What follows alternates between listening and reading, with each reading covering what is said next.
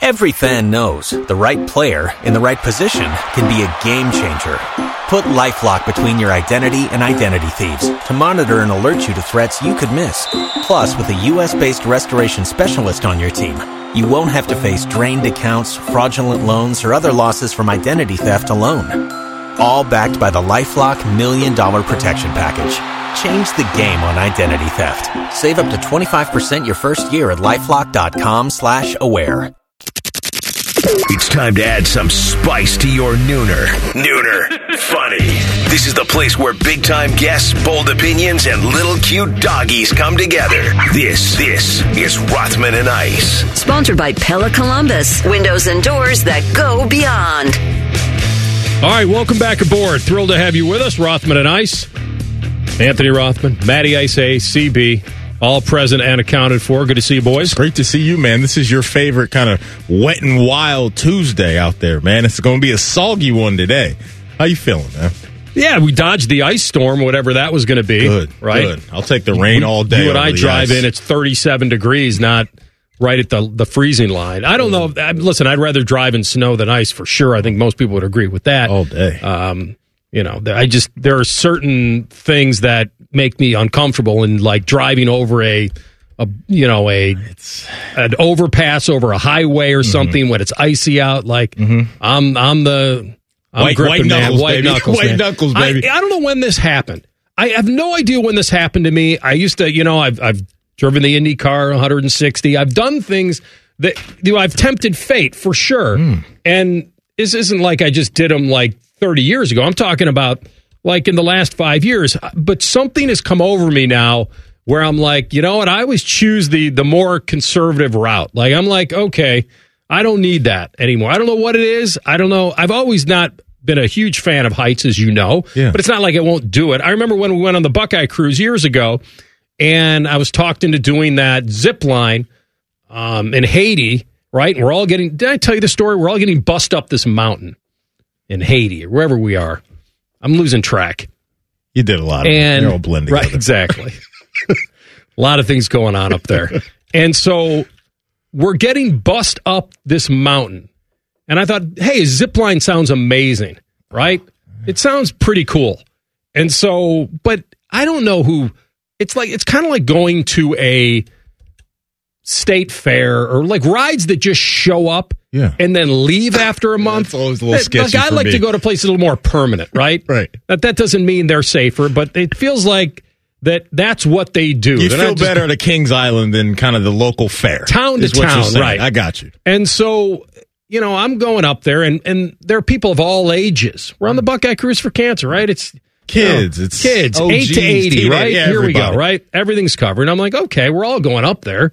It's fine. Get off the bus, start walking towards this platform that takes you up another level. Okay.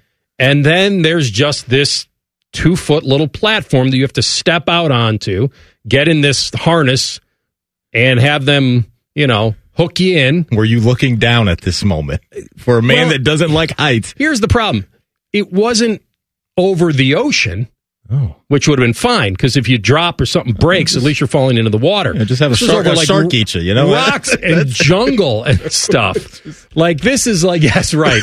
you know, here it comes. rather deal with the, the feeding station, right?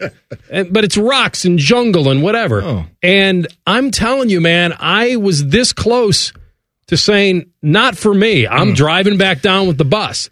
And yet I felt this crazy pressure to come over me. Like, wait a minute, the grandmothers are doing it. And like, you cannot bail on this. You cannot walk down the mountain. That's not happening. It's a guy who skied in his jeans. You know, had All a nice little flow too, A little mullet going on too in that. thing. So here we so I so I do that, but the second your mind once you get over the the rocks and jungle part and you get over the water, it's like your stress it's like it's done. Okay. It's weird. So anyway, um um, I don't know when this happened to me. Maybe that was my See- crossing over moment Yeah. into thinking I don't need this anymore. You know, my biggest issue with doing things like that is I've watched too many of the Final Destination movies. And when I see roller coaster rides that aren't intact, and some of that has spilled over into the real world where people have noticed, hey, you know what? That roller coaster, you know, like the pillars of that thing, they're a little shaky when it goes around the track. I saw a video just the other day of this woman on a plane that was looking out of her window and looked out on the wings and saw that part of the wings were kind of wobbly because there wasn't enough bolts in there and they had to stop the flight before it took off to Mm-hmm. fix the wing. That's where we're at. Yeah. That's I'm sure that's what we need, you know, before going to Vegas is the fear of uh Yeah, hopping on a plane. Thanks for telling me that about two and a half weeks before. you, that's what's happened well, out we're, here. We're putting out the alert early. Please check the door hinges. I saw that airplane story that I just told you about, and I said, "Man, we're not going to Alaska. AR and CB may be onto something with this Winnebago trip. We might, we might, I might be riding with those guys after Yeah. I see this." And our odds are much better in flying than they are driving, but especially if CB's not at the wheel, like you had him at the wheel for this trip, this this four day journey to Vegas, Oh, my which sounds fun. Um, but anyway, that's uh, that's. I'm, I'm glad people dodge the weather. It's going to get nice and warm and wet and wild, as you say, this week. So, So you would cool. rather zip line over the ocean or rather the jungle where there's jaguars and black panthers Mm-hmm. and, and all of that ready to, you know, maybe feast on you below there. Yeah, so you You'd brought a whole nother level to this. You brought in the animals. I figure I'm going to be gone by the time I drop anyway. Like once I hit, I'm done. Oh no, when you drop down I'll there, survive? they're gonna be running four three forties to get over to you. It's fresh meat, man. I'm glad you were with us because I definitely would not have See, gone these are the it. things that I would have put in your brain because I would just say, AR, I want you to think of all the worst case scenarios because that's how I operate. When I do things like that, I think about the worst thing that could happen to me. And then I usually back out and say, you know what? I'm good. I'm not going to do Yeah. this. So I told you my brother from years ago brought for my birthday. He bought me a flying lesson, like a Rickenbacker or something. Like you go up, you you're flying the plane up there. Now you don't land and take off. I think that once you're up there, they kind of go over the instruments and you're actually flying the plane. How does that work mid flight when he's like, all right, get out of this? Get out no, I don't think you're doing No, any barrel off. rolls or anything. You're just kind of you're at the controls, right? Okay. And so I told my brother, I go, I don't want to do it. He's, what do you mean you don't want to do it? So it's going to be amazing. Like, I'm paid- like, I yeah. I go, the doing it." anxiety of the months leading up to this will not be rewarded for me, I don't believe. So I said, can I swap it out? And he's like, swap it out for what? And I go, I want to drive an Indy car. He goes, that's more dangerous probably. And I'm like, I just, I'm on the ground. I feel like I'm more control. I can kind of control the speed a little bit. And he said, well, I don't understand why you don't want to go up in the airplane. And I said, he goes, you're going to be with an instructor. And you know what goes through my mind? Nothing about the plane. Nothing. What happens if something weird comes over that instructor while we're up there? Of the of the of the one percent, less than one percent chance something would happen to that person. What would How in the qualify as weird? A heart attack, oh, something bad. But I'm thinking about the worst case He scenario. faints. I don't know. You're thinking just like me. See, worst case scenario. But I started thinking the worst case scenario up there is now how do I get down? Well, Who talks me down? Hmm, that is a great question. That I don't know. I don't have the Seriously. answer to that. Now, if there were three or four people up there with us, instructors, I'd feel okay. We lose one, we're okay. Down a We man. get- right? we, still- we can still get get, down. so I'm I'm go to the so I do the IndyCar thing at Kentucky Speedway, and you know you can get be very claustrophobic in the suit, and it's 90 degrees, and you're putting the helmet on, you're getting in this tub, and in the Indy car, hmm. and you know, every, so I'm going around the deal, and the guys are like, "Hey, trust it, man, trust it. You're not trusting it. You're laying off the throttle into the turns. These turns are banked. You're good." He's like, "You got to trust it. It will not break loose." And I'm like, "Well, I've seen them break loose." Why would this one not be able to break loose? Like I've watched Indy open wheel racing. I've seen cars lose it. Of course. I've seen the rear ends come around. And Trust me, pros. it will not break loose. The the you're talking about Indy where they're not banked. These are banked turns. They, the the physics will take care of you. And so I did it, and I had no idea how fast I was going. And when I got done, they told me you were doing 160. I'm like, that's amazing. I felt like I was doing 90.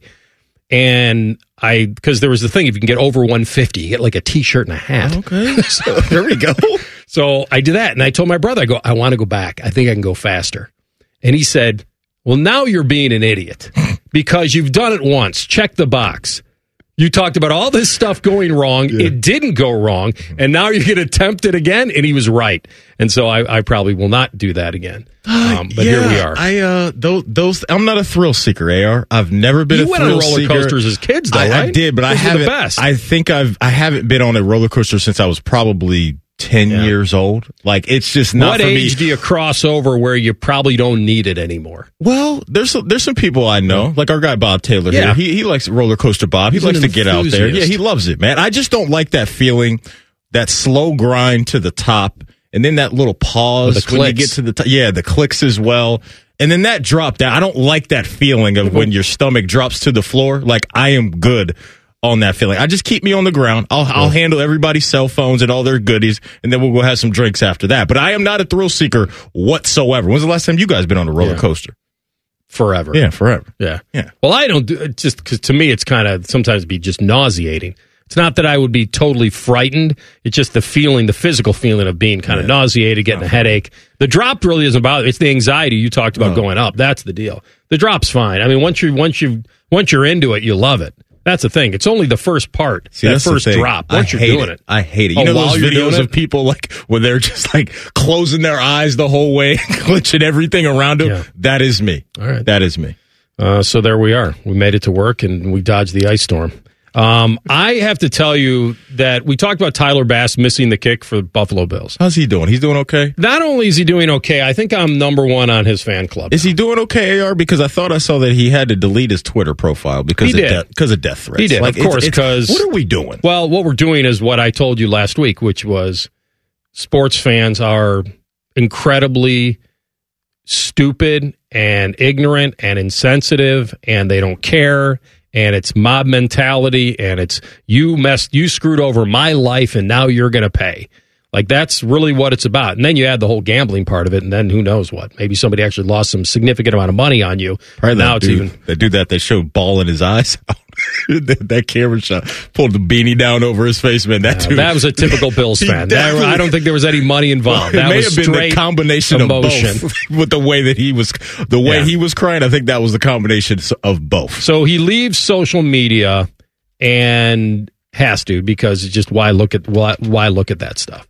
And then I find out because I didn't know this that Tyler Bass is a huge animal lover, and he's worked with adoption groups, um, especially this cat uh, shelter adopting homeless cats, and in Buffalo, which near and dear to my heart. Obviously, all the animals, and so Bill's Mafia, I mean, sure, there are a lot of people upset with him, but they put it out there hey, man, this guy's going through a pretty rough time. This is his cause. And Bill's Mafia, Chiefs Kingdom, do your thing. So he wears the number two. Okay. And so they were taking $22 donations. They were asking everybody to donate $22. And through their Facebook page, it's a adoption group called 10 Lives Club. Great name for a cat adoption group. It's the group that he works with. And overnight, they had raised, I read today, instantly it was like seven grand, and then it got up to like 30 grand. Okay. And so look at what happened. Okay, good, man. That makes me feel a lot better. That makes me feel a lot better because there are some cray cray fans out there for sure, but there's a lot of good people as well. And I love when people can gather together and support a guy that is down bad right now that probably doesn't want to show his face for a very long time up in Buffalo. But that's going to make him feel a little bit better. But respect to a lot of the Bills and Chiefs fans for doing that, man. That's how you support a guy that really needs it at the moment. Yeah. I like that. Scott Norwood should reach out to him soon. uh, that would be that would be the guy to have their little group. Uh, we got a lot to do today. We got Dave Lapham on, bottom of the hour, radio analyst of the Bengals. So we'll find out their offseason priorities. Well, they we now know they have a main one, which is an OC, and then we will uh, do a little bit on the Buckeyes next. They have a huge basketball game, and I say huge in that yeah, it doesn't sink their season or anything if they don't win, but I think this is a psychological game for them because they're on a bad, bad streak here. This is probably not the place to end it, but if they were able to do it, it could go a long way for them. Rothman and Ice on the fan. Common Man has spent the past 18 years telling you how much he hates people. And yes, that probably means you too. Common Man and T-Bone. Weekdays at 3. The fan. Every fan knows the right player in the right position can be a game changer. Put LifeLock between your identity and identity thieves to monitor and alert you to threats you could miss. Plus, with a U.S.-based restoration specialist on your team, you won't have to face drained accounts, fraudulent loans, or other losses from identity theft alone. All backed by the LifeLock Million Dollar Protection Package. Change the game on identity theft. Save up to 25% your first year at lifelock.com slash aware. This is Rothman and Ice. Sponsored by Pella Columbus. Windows and doors that go beyond. All right, welcome back in. Ohio State at Nebraska tonight. Coming off the win over Penn State. Uh, do I have a ton of confidence in them going in there and winning this? No, I don't even know what the spread is. But I believe last time I looked, it was Nebraska minus two and a half. Okay, so coin flip game. I mean, if it's a bucket, that tells me something. Ohio State has not won on the road. They've got a 12 game road losing streak going. There are certain places where I would say, okay, this is a chance to get it done. Um, maybe they are riding this confidence. Nebraska's 12 and 1 at home this season. Mm. They're 4 and 0 against the Big 10. They even beat number 1 Purdue. And not only beat them, beat them bad. And so this is would be that's why I put this in the category of not like quality win in that this makes everybody feel like the program's in amazing shape. I feel like this certain there are certain games during a season that you look for something that counts to for me for more than a, a regular win, more than one win. And this kind of falls into that category for me because it would take care of a couple things. Matty, they'd be able to string a couple games together mm-hmm. to get a whatever feeling they want. Because I think if you lose this game and you don't and you don't play very well, it just the, the win over Penn State becomes to me like okay, you got to win and nothing much else. But if somehow you get this one and you string one together, now all of a sudden you've done something that nobody in the Big Ten has done yet. Gone to Nebraska and won. And you end the road losing streak, which I think they have to do. I mean, they're going to be going to Northwestern. They're, be, they're going to Wisconsin. They're going to go to East Lansing. Three of your next four are on the road. On the road. And it's sandwiched in there is a Illinois team that just got one of their best players back and he had been dealing with a legal situation. So yes, this is very, very big. To your point, CB, you got some Holtmann sound, I think, available over there. Let- Let's hear from Mr. Chris on this home atmosphere that Nebraska does have. It's one of those places. Lincoln is one of those unique places where it's just, it's a beautiful arena, and despite the fact that they haven't maybe been tournament teams here, they always almost always sell out. It's just it's a it's a really uh an incredible environment that you know both to take in a game and to play there. It's a beautiful arena. So you need your best players to rise up on the road. We all know this is such a big thing within this conference. Where we saw them go into Indiana, and your best players were not very uh, efficient there. You lost to Michigan on the road, and you only put up 65 in that one. So going on the road right now has been a big time struggle, and you got away with one at home the other day because couple of your best players were just okay. Roddy Gayle, you guys know I've been talking about Roddy Gayle, just wanting him to be more efficient. But also, you look at Bruce Thornton here recently, in five out of the last six games, he's been below 50% from the floor. So Mahaffey stepped up last game at home, had his best offensive game of the season so far. I don't know how much you can rely on that type of output from him game in and game out. So when you look at a guy like Tominaga tonight for Nebraska, he's one of the best players in the conference at the moment. I'm looking at Bruce and saying, you got to answer the call tonight. You got to answer the call tonight. Jamison Battle has done his thing being a three point sniper, but Bruce Thornton, this is one of those games to where you got to walk into that building and show the reason why a lot of people talked about me glowingly mm-hmm. before the season. I'm going to show you tonight because he hasn't been very efficient here recently, and I think that's really been hurting this offense. He was bad last game. Yeah. Like, yeah, he was he was sending out some assists, but he was bad shooting, and this slump is a big deal.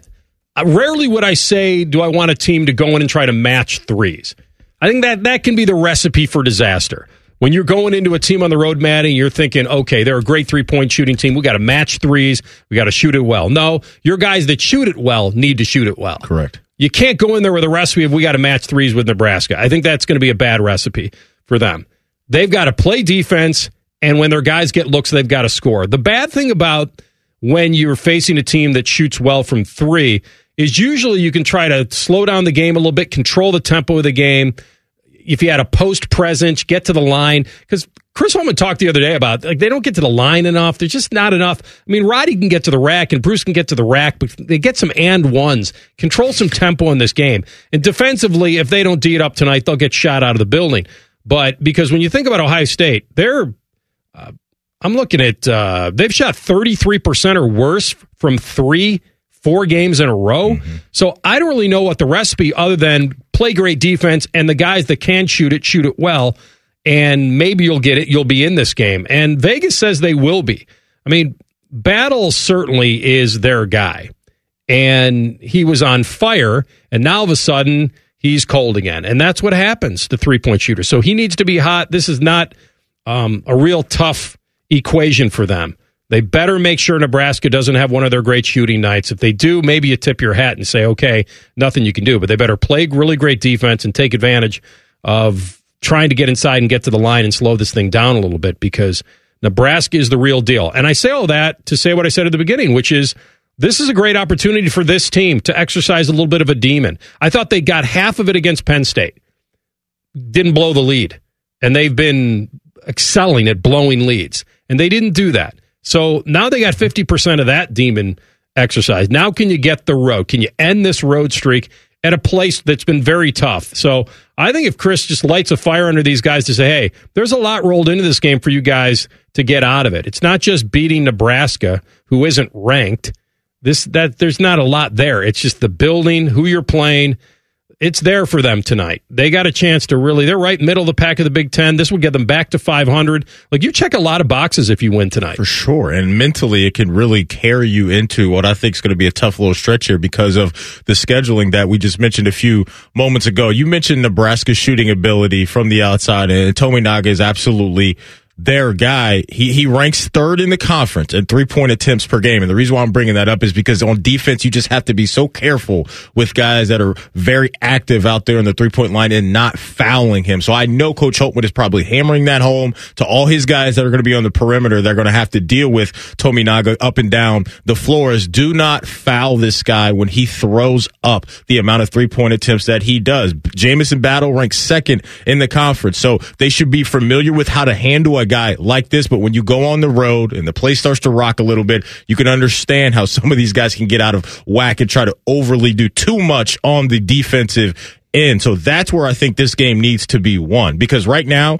when your offense is struggling and your top guys are struggling on offense, you can take the game back by playing good defense and having a guy like Felix Okpara continue to be, excuse me, really good on the boards. He was great in the last game on the offensive board. Okpara has been a presence with his blocking and his rebounding ability, but taking away those extra possessions and playing clean defense is what this Buckeye team needs to do because I still think they're going to have to scratch and claw a little bit on offense because right now there's just nothing consistent going on. Ohio State's now getting three and a half on Bet three six five. Uh, battles over under on threes is two and a half. I might be willing to to jump in on Yeah, that. I'll roll with that at sure. plus one hundred five. Yeah, I'll roll because I feel like he's going to have some kind of. Uh, there'll be motivation. Like I said, he went cold again. Um, he was hot. So five game stretch, he hit at least four threes in every game. Shot like fifty eight percent from the outside. He's now two of ten, so he's twenty percent from three the past two games. So we'll see. Now, if Nebraska wants to defend him and contain him, then we're not going to get this. But I kind of like that number that it's a uh, over unders two and a half for Jamison Battle at plus one hundred five. Yeah, they can want to contain it all they want, but Coach Holtmann and his staff are going to find ways to get him open and get him clean looks, and they've shown that this season. So I like that two and a half number. I'm going to roll with the over as well. All right, let's do that. We'll do our bet three six five today. Uh, Jamison Battle tonight over two and a half threes at plus one hundred five. If you guys want to do that, you can sign up at oh.bet365.com because whatever the sport, whatever the moment, it's never ordinary at Bet365. And may the odds be ever in your favor. There was a breath. False start there. No, it's I because think of it- the no, time think- slot here. No, I think what that was is how how the NFL refs called delay a game. They look to the clock, and when it hits zero, then they look back Yeah, I and don't see know if the what ball we're is doing snapped. with that. There's been so many times where I'm like, that's delay of game. Uh, and they still get they a do- snap. Well, that's what I got there. I got that I breath threw of a flag. snap. CB threw a flag too. over I don't there. think there should have been Because, a flag there. Well, you were bragging yesterday about how well you got it covered. Yeah, now. that's first and 15. Yeah, there. We're throwing a flag on that. Hit him with a family feud X before we go to Okay. break too. If you got that. so you mean I jumped CB. into the neutral zone, and then you snapped it? I don't know. I throw a challenge flag. I don't think I flinched. Oh man. There, the mouth opened, nothing came out, which is about normal. All right, we're going to have Dave Lapham up next. radio analyst for the Bengals. So what happens now? Offensive coordinator gone. What's the impact? He'll tell you next. Rothman and Ice on the fan. The only radio station still operating with an active booze cart. I'm drunk right now. No, I'm not. Yes, I am. The Fan, Ohio sports destination. Every fan knows the right player in the right position can be a game changer. Put LifeLock between your identity and identity thieves to monitor and alert you to threats you could miss. Plus, with a U.S.-based restoration specialist on your team, you won't have to face drained accounts, fraudulent loans, or other losses from identity theft alone. All backed by the LifeLock Million Dollar Protection Package. Change the game on identity theft. Save up to 25% your first year at LifeLock.com slash aware. Their cholesterol numbers put all other fan hosts to shame. You are listening to Rothman and Ice. All right, off-season priorities for Cincinnati. Unfortunately, it just was one of those wild rides they couldn't overcome this year at the quarterback position. Dave Lapham, our guy, longtime radio analyst of the Bengals, host in the trenches on the podcast. Love having Lap on. It's good to have you, my man. How you feeling? Gentlemen, how the heck you doing? It's uh it's it's the off season, it's crazy as usual. Absolutely. And listen, this is no surprise to you that the, the Ravens are in the AFC Championship game. Uh, we knew what they were about this year, and with their quarterback and the wheels that he has, everything's possible. But uh, why don't you just give me your take on the Final Four here? Um, I said to Matty Lap, I could make a compelling case for every one of these teams to win it, and make a compelling case for reasons they won't win it. I actually love this Final Four. I think it worked out great.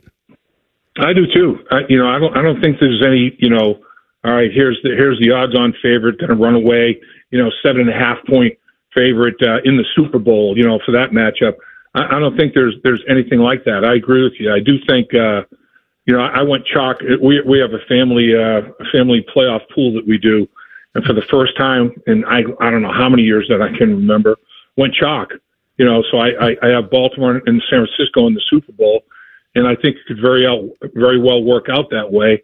Um, but you know, every year I've always always looking for what seed is going to be the one. Well, there were so many. It's like, man, there's so many multiple seeds. I don't know. Maybe the number ones will survive. The seeds will be knocking each other off potentially, or it, it, it was a different dynamic in my mind going into these this uh, th- this playoff uh, season. So I, I agree. It's been it's been great. There's been unbelievable games, and I think I think the uh, the games to get the, the conference championship games to get the Super Bowl are going to be entertaining as well. I, I I would not be surprised at any of the four teams that would match up in the Super Bowl. I agree with you.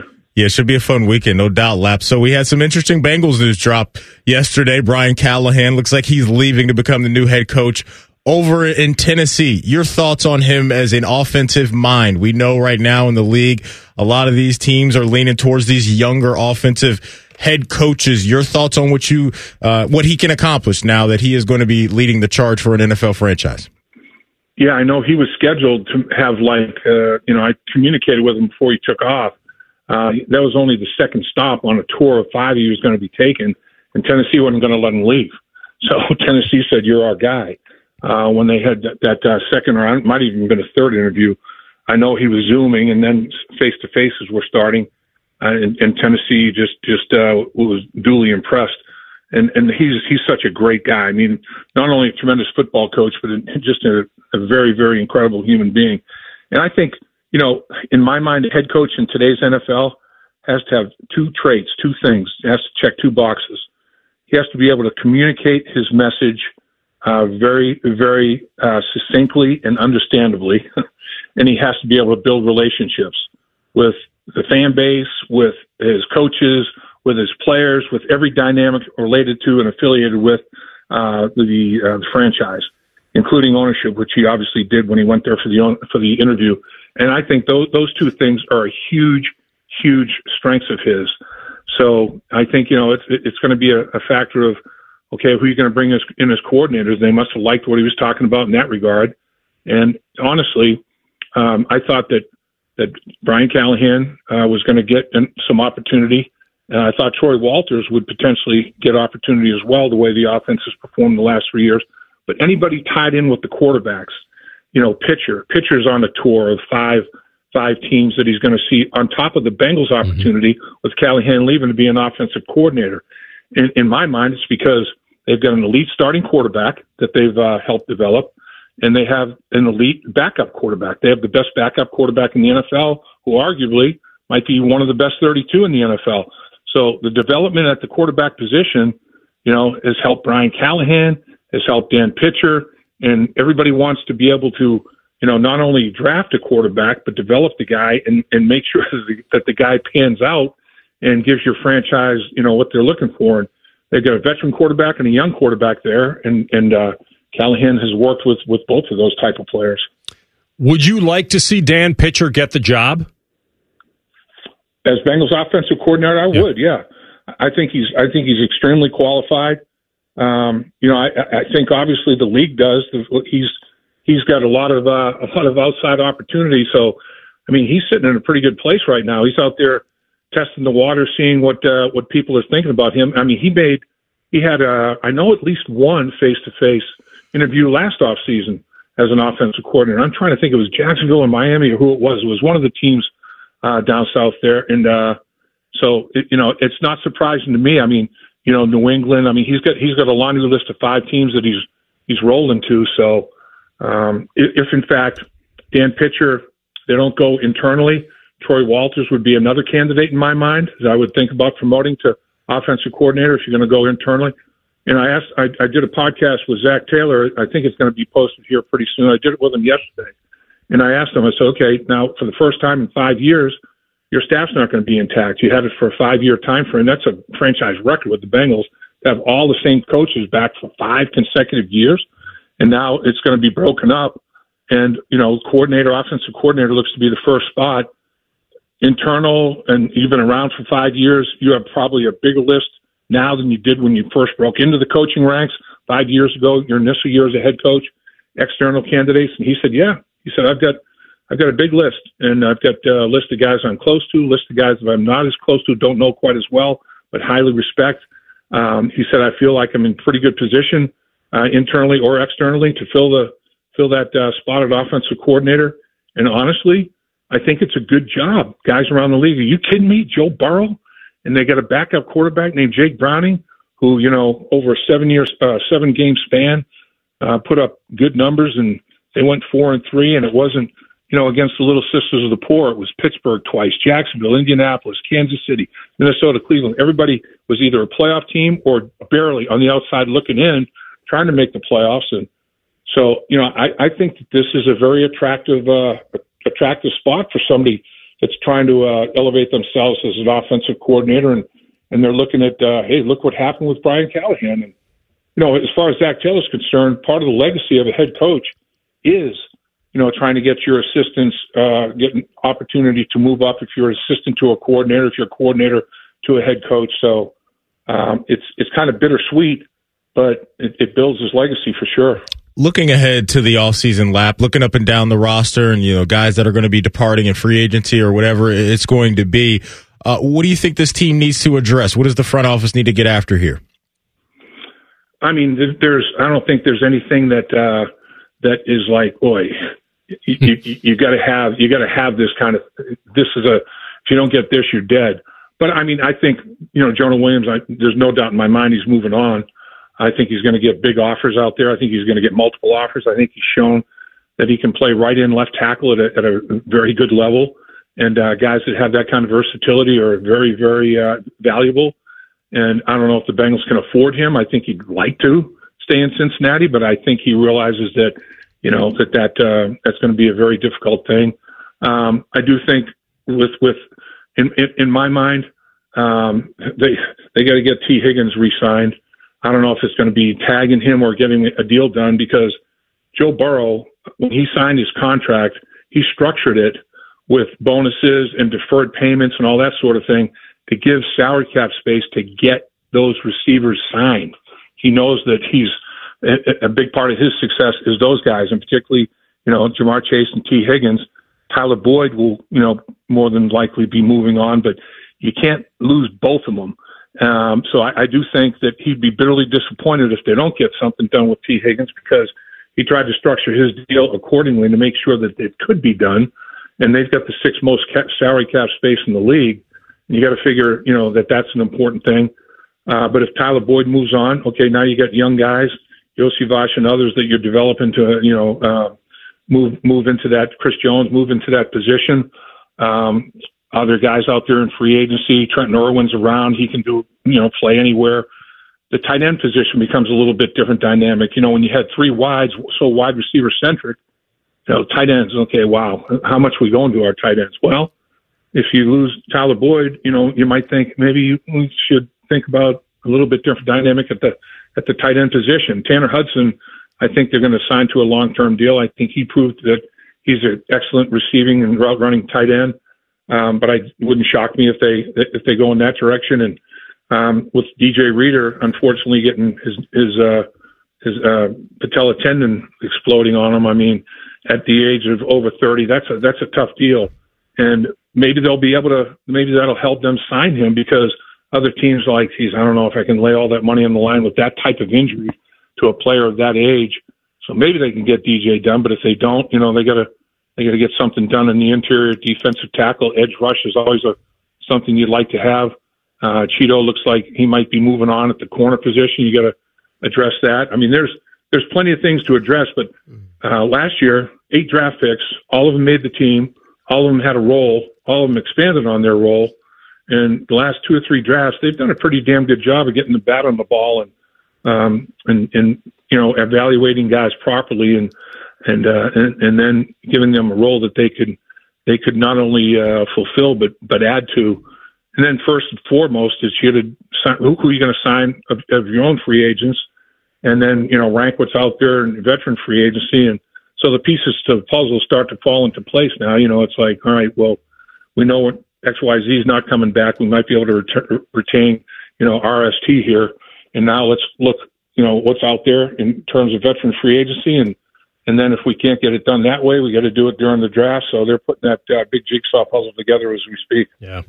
All right, great stuff, Lap. Thanks for the breakdown, man. Good luck winning that family pool, buddy. Bring her home, and we'll talk to you again soon. Appreciate it, man. Have a great one. Thanks. Dave Lapham, longtime radio analyst, Cincinnati Bengals, on the Brian Heating Cooling Systems fan guest hotline. All right, party like a Roth star up next. Rothman and Ice in the fan. There's nothing Beau Bishop can't do well, except find competent co-hosts. Bishop and Friends. Weekdays from 9 to noon. The fan. Every fan knows the right player in the right position can be a game changer. Put LifeLock between your identity and identity thieves to monitor and alert you to threats you could miss. Plus, with a U.S.-based restoration specialist on your team, you won't have to face drained accounts, fraudulent loans, or other losses from identity theft alone. All backed by the LifeLock Million Dollar Protection Package. Change the game on identity theft. Save up to 25% your first year at LifeLock.com slash aware. Let's all gather into the Kiki. It's time to party like a Roth star. All right, will we have the same one today? I, I have a feeling one of us has to name this guy, but I'll be curious if you do. So I'll give you the honors first. I think there's two guys last night from the same league Yeah. that could be a party like a Roth star, but I'm not starting there. Okay. I'm not starting there. I'm going to start in the NBA, but I'm going to start here locally, AR, because the Cleveland Cavaliers, your Cleveland Cavaliers have won eight games in a row. And last night, did they- that happen? Right, man. it's been out of sight, out of mind for some because we're so wrapped up in football season. But last night, you go into Orlando, a very solid young team. You get tremendous performances from Spida Mitchell. He hits you with 25 points, 13 assists. Sam Merrill. Sam Merrill, I see you, big dog. 26 points, 8 of 13 from the three point line. This is such a big deal because of the injuries that the Cavs have been dealing with. Darius Garland, Evan Mobley. Other guys have been in and out of the lineup, but your stars, two of your stars, have been gone. And now the Cleveland Cavaliers are sitting in the fourth slot in the Eastern Conference. Massive win last night. Incredible win streak right now for the Cavs. They're partying like a rock star. All right, you went to the NBA. I'll do it for us. Do it. Um, this guy was drafted after Andrew Wiggins and Jabari Parker. and when you get named in the same conversation as Wilt Chamberlain, at least on the court, it's an awesome thing. Maybe off the court too. I don't you know. If you get compared to Wilt Chamberlain off the court, that could work for some people. Who knows? But Joel Embiid became just the ninth player in NBA history to score 70 in a game.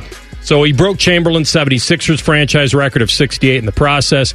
Yes, it was against the 8 and 35 Spurs, but he finished with 70 points, 18 boards, 5 assists. Now, according to ESPN stats and info, that line has never happened in NBA history 70, 18, and 5. So he became, as I said, the ninth player in NBA history to hit 70 in a game. Um, and he's the first player to reach that total, though, in under 39 minutes. So that may be the tiebreaker for a lot of people.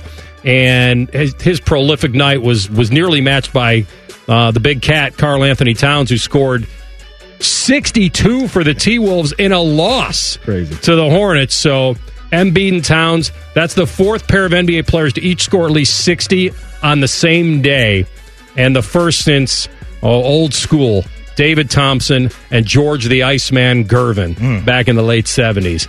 But Joel Embiid, party like a Roth star. He's on the list. I am going with tight end Isaiah Likely for the Baltimore Ravens. When Mark Andrews went down, it was looking real bleak, looking really bleak because we know Lamar likes to connect with Mark Andrews, middle of the field. Those guys have been dynamite.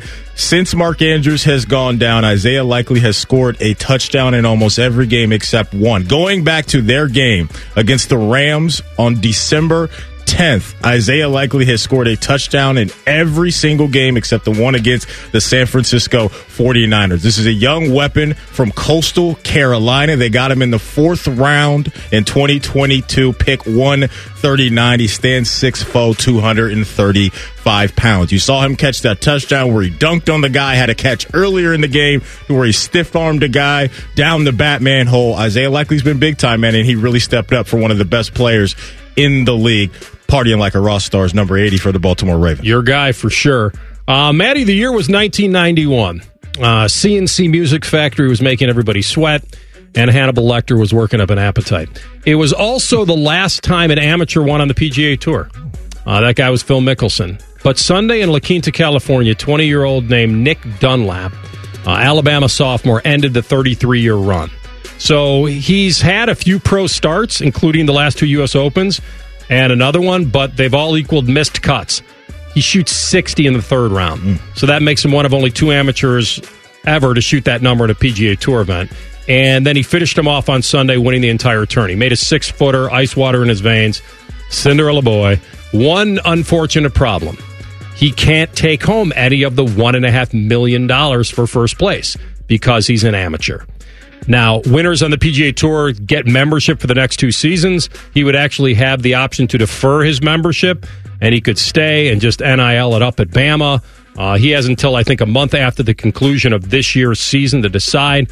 But uh, got to give it to Nick Dunlap, partying like a Roth star. Last guy for me, I'm going with Jahmyr Gibbs. When I watch Jahmyr Gibbs play, he reminds me so much of a young Alvin Kamara, and he just put his whole skill set on display against the Buccaneers in the divisional round at home. Nine carries, 74 yards, average over eight a pop. He gets to the paint one time there, and then he says, You know what, Jared Goff, if you need to dump it off to me, big dog, I'm open here as well. Four targets, caught all four of them for 40 yards. I love his story. Went from Georgia Tech to Alabama, turned himself into a first round draft pick, and now here we are. For me, looking at Detroit as one of the best young offensive units in the league, and they're going to be around for a long time. And this guy, Jahmyr Gibbs, who averaged over five yards per carry this season, is showing you why he is going to be a force to deal with in years to come. Jahmyr Gibbs, partying like a Roth star. That's a great one. By the way, he's the youngest player in NFL history to score a go ahead touchdown in a fourth quarter Wow. of a playoff game. 21 years, 307 days. It's amazing. Uh, last one for me, as I usually do, I'll go to the ice. Uh, he was drafted by Minnesota, the Wild, in the fifth round back in 2015, 135th overall. And they can thank a good old fashioned canceled flight for him. According to the Wild, when they drafted Kirill Kaprizov, they their scouting department only became aware of him when smog from the California wildfires that year delayed their flight home on a scouting trip to Russia. They had to stay and go to watch a game, and they saw Kaprizov. And now the last two games, he has five goals in two games. Two Friday in the power play, had a hattie on Saturday, third career regular season hat trick. Uh, he's been named an All Star the last three years, including this year. Kirill the Thrill Kaprizov partying like a Roth star. All right, Sports Center update here, top of the hour. We'll get back to it. Should the Browns get into the fight for other teams for this certain player? We'll tell you next. Rothman and Ice and the fan. Unlike your deadbeat uncle, we'll never leave you stranded in a ditch when you were six. This promo may have been a touch too specific. Fa- Every fan knows the right player in the right position can be a game changer. Put LifeLock between your identity and identity thieves to monitor and alert you to threats you could miss. Plus, with a U.S.-based restoration specialist on your team, you won't have to face drained accounts, fraudulent loans, or other losses from identity theft alone. All backed by the LifeLock Million Dollar Protection Package. Change the game on identity theft. Save up to 25% your first year at LifeLock.com slash aware. The perfect ratio of sports talk, dogs, pro wrestling, and gambling advice. It's science. You're listening to Rothman and Ice. Second hour of the program, Rothman and Ice. Can't wait to uh, get back into the NFL stuff this week. This Fab Four that we have. It's not like, you know, if Houston would have snuck through, that would have been a decent story. If the Packers played the Lions, of course, that would have been a decent story. But the fact you get the Chiefs, the Ravens, the Lions, and the Niners, um, all right there, every compelling story you have here. Lamar MVP, can he turn it into a Super Bowl? Can Mahomes actually win another one on a team that we thought was very just average outside of him? Can the Lions do something that is in most people's lifetime never thought could even uh, sniff a Super Bowl? It, the 49ers, who were considered the best team, then kind of an overrated team, and then when you get Purdy into the game, if the Niners get there, will there be some anxiety in thinking that Purdy in the most important game in the world of his life, then what will Mr. Irrelevant do? Because we've seen him be in the MVP conversation. We've seen him say, you know what, he's average, just distribute the ball and don't lose it for us. Like, I just gave you like four just minor headlines of each team and they're all compelling to me. Yeah, man. This the Kansas City part that you mentioned, it's it's got not the exact type of vibe, but similar to what Alabama felt like to me this year, right? Where you looked at Alabama and they didn't feel like that dominant kind of Death Star force that we've seen in years past, where Kansas City was cooking with Tyreek and Travis Kelce and all of those guys. And this year for Bama, they had to go about it a different way for me. They had really inconsistent quarterback play, and there weren't the, you know, Julio Jones, mm-hmm. Derrick Henrys of the world running around, but Nick Saban and that team found their way into the most important portion of the calendar. Now, here we are again with Kansas City playing in an AFC title game. Now, it's not at Arrowhead, but he's still four quarters away from being four quarters away. And I think a big piece of their success this year is just how darn good their defense has been, right? Like Mahomes and Reid and Kelce, those guys get the headlines, but their defense this year has been absolutely nasty. So in that game, you got Mahomes and Lamar, both those guys with incredible abilities going up against two of the best defense the NFL has had to offer this season. Yeah, and you can make the case that the play that who made Chris Jones, I think, made the play where he pushed the offensive Oh, yeah. lineman back into Oh, yeah. Josh Allen. He steps on his foot. He can't get enough on that throw, and that may have saved the entire game for the Chiefs. But here they are again, and it's. I don't think they're not a true villain. Um, because they've lost maybe their biggest villain, which was Mahomes' little brother. I think The Swift, little the brother? Swift thing I- is making, I think, for some, yes, them a villain. it's a little too much Yeah. for some people and i and i can understand it but we went through this with gisele when tom brady was doing his thing they were cutting to gisele she's a supermodel Yeah. she looks good on tv Let's cut to her. What a genius move. Swift, same deal. She's involved now with the whole thing. She seems very into it. A lot of people are were were talking about when they were dating that this was just a gimmick for both of them. And while it was cool for him to date a, a superstar, you know, pop musician and for her to be dating the, famous football player who also hosts SNL, like to me, I never I never thought it was fake. It seems like it's real. He threw up the heart when he after the touchdown up to the suite. I love you, babe. I'm telling you, we, you and I, I don't know if we did kind of a pseudo bet on this. I said that my big mark is if she went to Lambeau in the winter time to see her team. Like it's easy to go to New York. It's easy to show up in Kansas City, his hometown, stay at his place and all that. But is she going to make a separate trip to Green Bay? And she did. Mm-hmm. And that was it for me. That was it. And so now I feel like and they're both from the same area part of the country, you know, Pennsylvania, Ohio. Like I feel like they're both around the same age. Like this It's I- real, man. I feel like you got the moms involved. odds like, are it's going to work. Damn, everybody's involved. With it. That whole suite, it seems like it's a little too crowded. Like Mahomes' Yeah. dad and in there, and the Mahomes' wife, the Kelce brother, my, uh, Kelce mom. that. It's like, can we separate the booths a little bit? Like it always seems like it's just overly crowded in Just the booths. that jamming them in, Matty. Yeah, exactly. It's a real jam session, Oh, babe. what- It's not annoying me that much. I'm just at a point now where like I, I get it. Okay, they're going to show Taylor Swift a lot during the game. It doesn't bother me, but for some people, I can get why they're just like, all right, let's just move on to something else. But that ain't going to No, happen, folks. I- I'm telling you. honestly, I- getting eight more quarters of it. Eight. See, I was seeing if I could Don't that say in. that. uh, we got a story for you later, and I'm, I'll say this right now. oh man, In pre-snap reads like a 220. I don't even know if Matty will watch the game this weekend, and I'm going to tell you why, and I'll tell you then.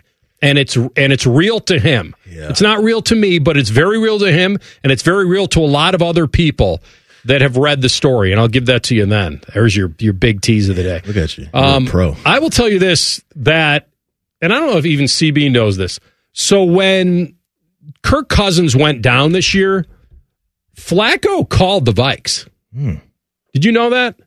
Like he said, I know he tried out for some TV spots, but that was about it. no, oh, I he- didn't even know that. Did he? Okay, try to hop on I, TV. I believe that he called the Vikes Interesting. and said, "I, you know, your starting quarterback, season-ending Achilles. This was in October, and Minnesota said, "We're good, thanks, thank you. They had your boy Move along." J Dub, right? Who's- with Dobbs up there. Yeah. Yeah. By the way, and he got amazing. And then what happened? Well, yes. Crash down to earth. So here he is. Flacco's going to free agency in March. He wants to play for another two years, so that's out there. And the issue is that the Browns a quarterback who's on a fully guaranteed $230 million contract. Hmm. And so I always thought this is incredibly unlikely. First of all, Flacco's not coming back to beat out Deshaun. No. He's an emergency veteran quarterback who played lights out for them, who had the four straight 300 yard games and helped them get into the playoffs. And then Flacco became the Flacco we all know and made a couple of bad throws. But I don't think there's any real serious interest from the Browns. He's an emergency quarterback. And here's why here's what I'll tell you. It's not that he can't win you games. We saw that. But he's what he is. He's a 40-year-old emergency veteran quarterback who can get you into the playoffs, which is fine. I guess there's money attached to that. But you're not winning a Super Bowl with Joe Flacco at quarterback. Probably not. Probably not. So I think one thing that I would think about too, if I were, you know, Kevin Stefanski and Andrew Berry when it comes to Flacco is, let's say we run into, you know, four or five weeks into the season and Deshaun's not playing well. Then we got a situation on our hands because then the media is going to be asking about, well, the guy that you got down there that's your backup right now played really well for you a season ago. And just creating that type of storm I would want to avoid, even though football wise, it would make some sense for him to be there because of his comfortability within the offense and the guys like Elijah Moore and some of the playmakers and Njoku that had a pretty decent connection with him. Amari had a mm-hmm. historic day with Joe Flacco getting him the ball. But I think about those things too. And that's just a big if Deshaun doesn't click. We know how the game always works. You might get, you know, chants from the crowd. We want Flacco. We want Flacco and all of that stuff. So I don't know how much they would invest in that. That's just something I would think about. Also, we don't know how much they love DTR and how much they think he's going to be ready to take a leap into that role of being the backup quarterback. There seemed to be a nice, n- nice amount of love for him this season, but he also was a young guy and he got banged up and I completely understand that. But he would probably be the cheaper option too, because Joe Flacco's now at a point because of all the good numbers that you laid out to where he can go around this offseason Yeah. and ask for pretty decent backup quarterback money. And you look at last year, Jacoby Brissett left Cleveland, went over to mm-hmm. Washington, and got $8 million a year. Do you pay a guy like Joe Flacco that amount of money when you're already paying Deshaun at the clip he is, and obviously you want to be able to spend elsewhere. So that could be the tough part because Flacco and his agent, I'm sure, are looking back and saying, "Yeah, we're not going to be close to the top of the market at quarterback. I get that, but there's a chance that he could really make some decent backup money." Yeah, and I don't think. I mean, I'm just guessing, but I think that the money will be comparable. I think if a guy is approaching 40 years old and wants to play two more years, he wants to be a starter.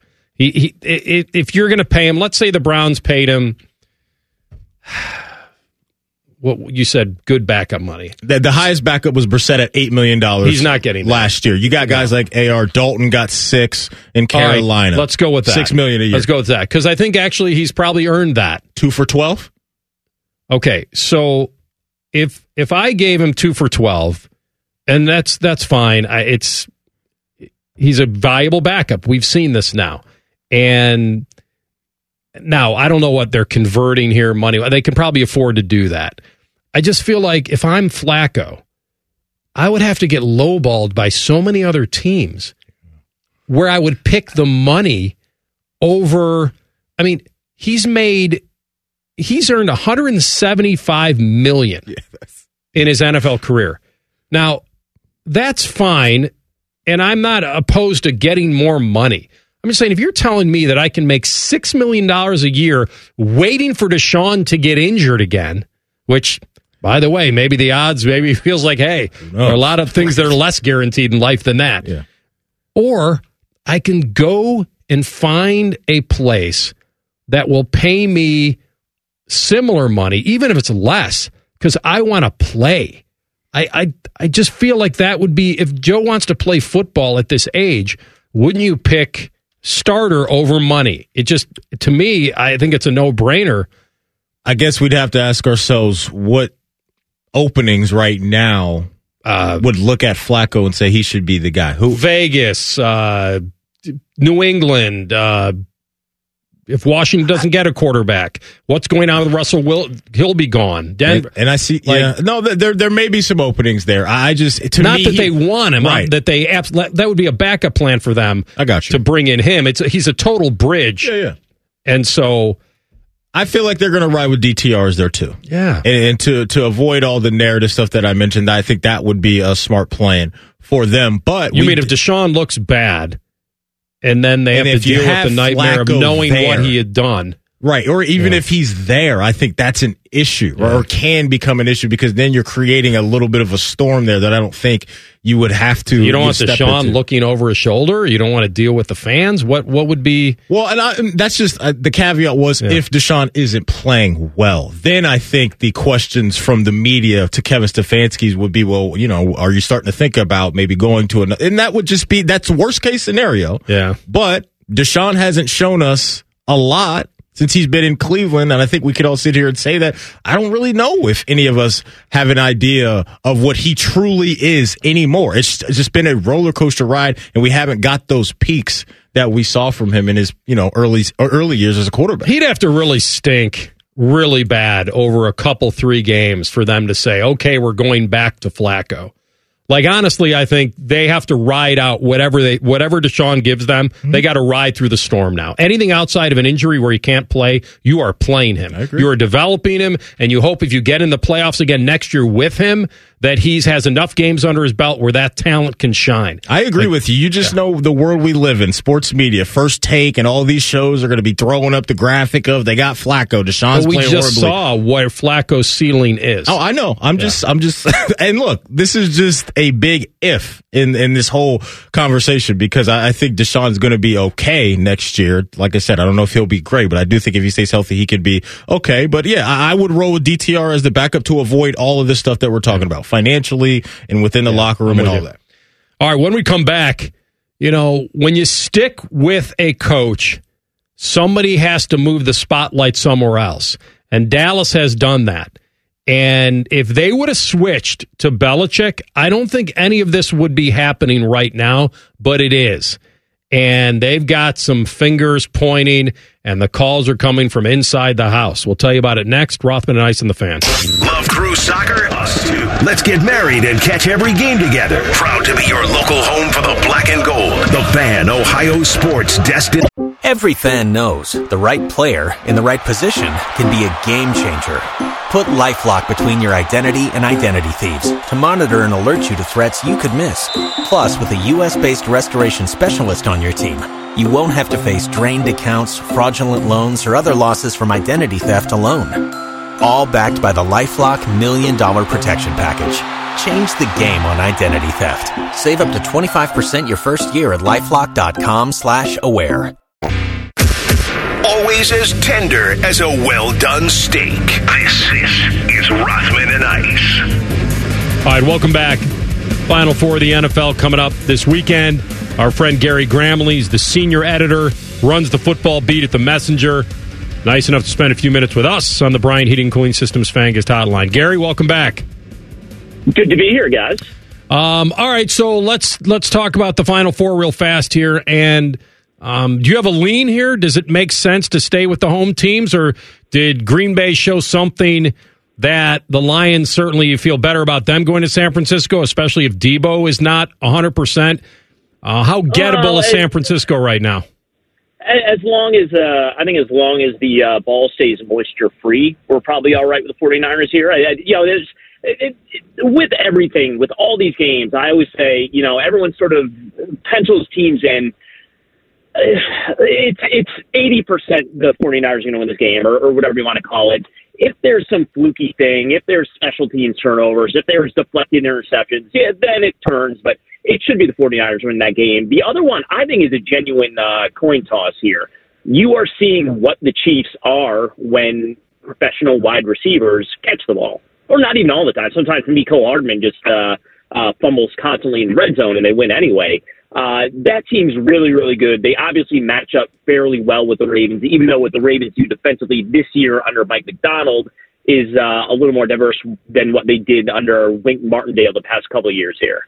We were reacting to some of the uh, social media drama that's going on with the Dallas Cowboys before we brought you on, and we kind of ended the conversation with Dak Prescott and what's next for him and his financial situation. Gary, you've obviously seen this guy for years now, and we just saw what happened again in the postseason.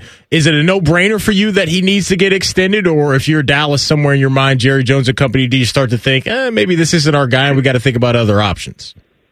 The only thing you'd possibly say, I mean, what? Are like five dudes who maybe you you'd say undoubted. You know, if if there was any chance, and you can't get these guys, but if there's any chance there was a door crack open to get Mahomes or Allen or Burrow or Herbert Lamar, uh, you go get him. Other than that, you got Dak. He's right there on that second tier.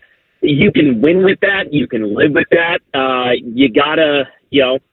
I think every time I'm on with you guys, I always say the Cowboys every season is just going to end with a playoff loss to the 49ers, uh, which probably would have happened again uh, had they gotten past Green Bay. But look, it's it's it's kind of like the same deal with the Bills. It's like kind of nothing you can do here. You had a really good team. You're in it every year. You have to finish in the playoffs, but these are all one game sample sizes. Uh, you know, it- it's just you're you're going to stumble sometimes, and uh, they obviously they they stumbled at the wrong time this year. Uh, probably probably a game or two early than they usually would stumble. Yeah, I'm with you on this. I mean, unless somebody in that building, unless his Dak's brother is his agent right now and just is willing to waive his no trade clause and all that, then there's nowhere to go with this. Unless you think somehow Trey Lance is still on the team, isn't he? They did acquire him. like I don't. Yeah. Yeah. There's nowhere to go. I mean, there's and and here's there's no indication from Dak that he's looking to get out of there and. He certainly, if he did, let's say the unthinkable happened and they would never release him. It's not practical. Um, but if he did become available, I mean, the three of us could come up with a dozen teams right now that might say, wow, we got to go get Dak Prescott. So I feel like um, they're kind of stuck here. It is the way it is. Are you more surprised that they didn't remove Mike McCarthy? A little surprised, uh, kind of pleasantly surprised. I don't want to oversell it. I don't want to sit here and say Mike McCarthy's, uh, you know, it belongs in the the uh, Hall of Fame or anything like that. He's a good coach. He's a legitimately good coach. Uh, he's kind of, you know, he's an easy target for uh, for folks like us who uh, who like to get our jabs in on on, on head coaches. But he is a good coach. They were. I was skeptical when he moved on from Kellen Moore. They were better this year. They were better offensively. He was a better play caller than uh, Kellen Moore was for that offense. Uh, and and you know, it's the same kind of thing where it's like, well, who are you going to get to replace him? You're gonna go get you gonna get Belichick after after the way it went in New England for a couple of years. Uh, you know, you're not gonna pry away Kyle Shanahan or Sean McVay or something like that. You got a good coach, you got a good quarterback, you got a really good team around him.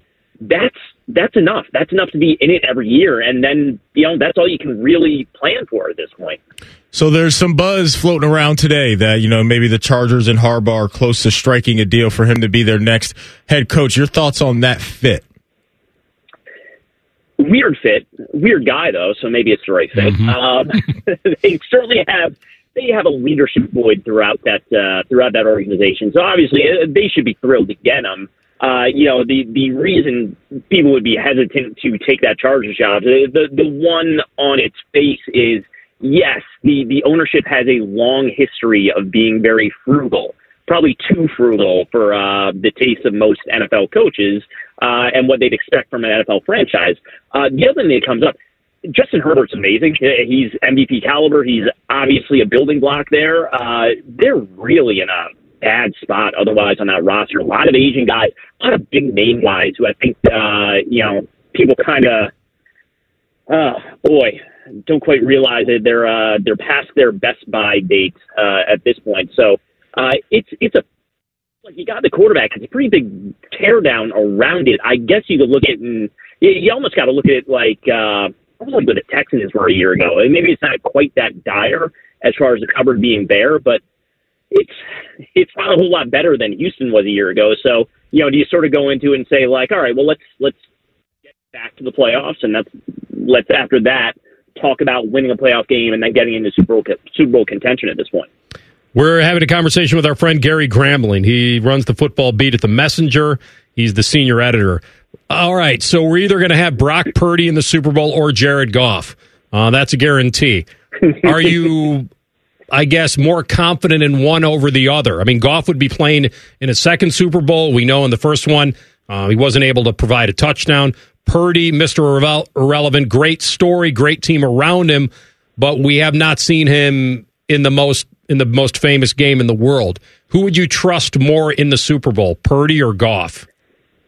I'll say this: both guys are in the same bucket, so I, I don't necessarily want to want to make Brock Purdy sound like he's uh, he's secretly among the elite here because he, he's not, and that's and that's fine. Most quarterbacks are not. Uh, they are, you know, they're guys who uh, facilitate a system, a very well designed system, and uh, obviously they have you know very good sporting casts and and really great coaching staffs around them to kind of lift them up. Uh, I'll say this for Purdy more than Goff and more than let's say hypothetically not to not to hit anyone's strays here, but a, but a Tua Tagovailoa, uh, he can create a little bit on second reaction. If your play design doesn't work, and that doesn't happen a whole lot with the 49ers, uh, and and your quarterback has to create something out of nothing, Purdy can do that a little bit.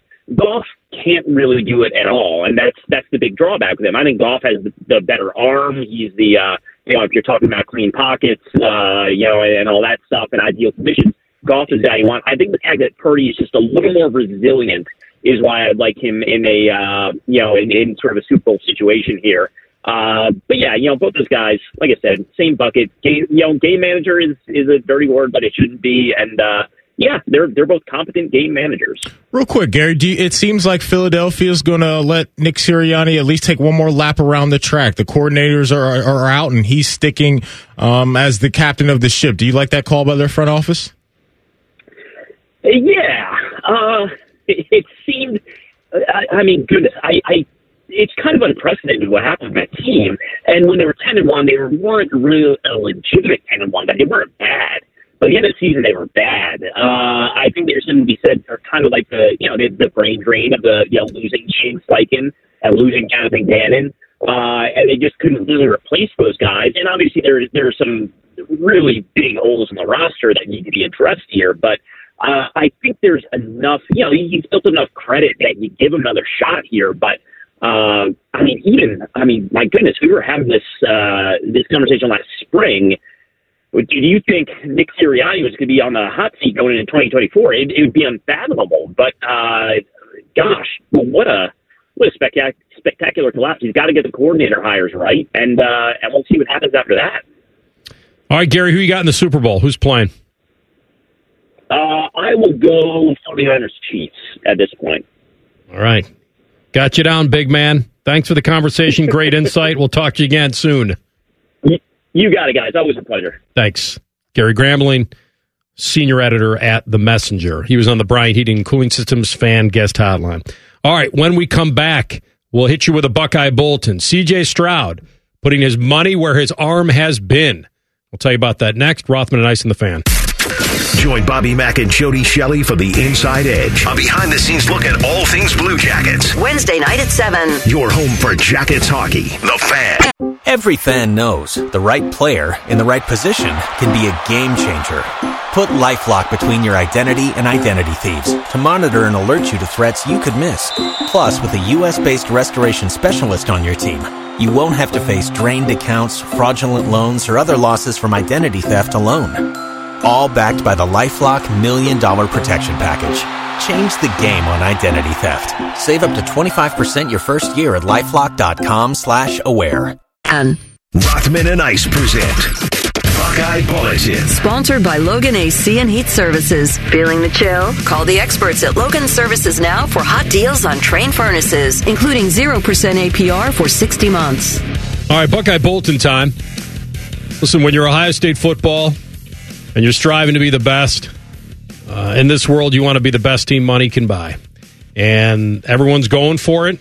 And Ohio State and their NIL collective has reaped a lot of benefits this week. There was a real call for it, there was a desperation to keep the kids happy, the ones that are here and the ones that are going to be here.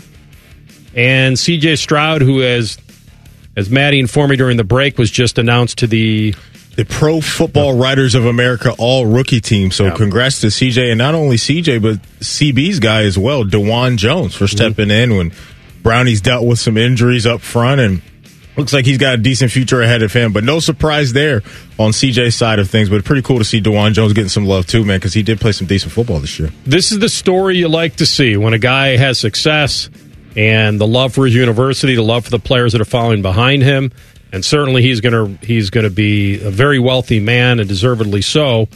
He already is. C.J. Stroud is giving back to Ohio State, so the foundation, the NIL collective that's associated, obviously, or one of them that's associated with Ohio State, that was co-founded by Cardale Jones, uh, was announced that Stroud has hit their platinum donor level. Okay. So I guess to get to the platinum donor level, you have to pledge in the range of at least fifty thousand dollars to the university, to the collective. So CB Now, can stroke if that a- check right now with the employee of the employee of the year there's no question. just got. There's no question.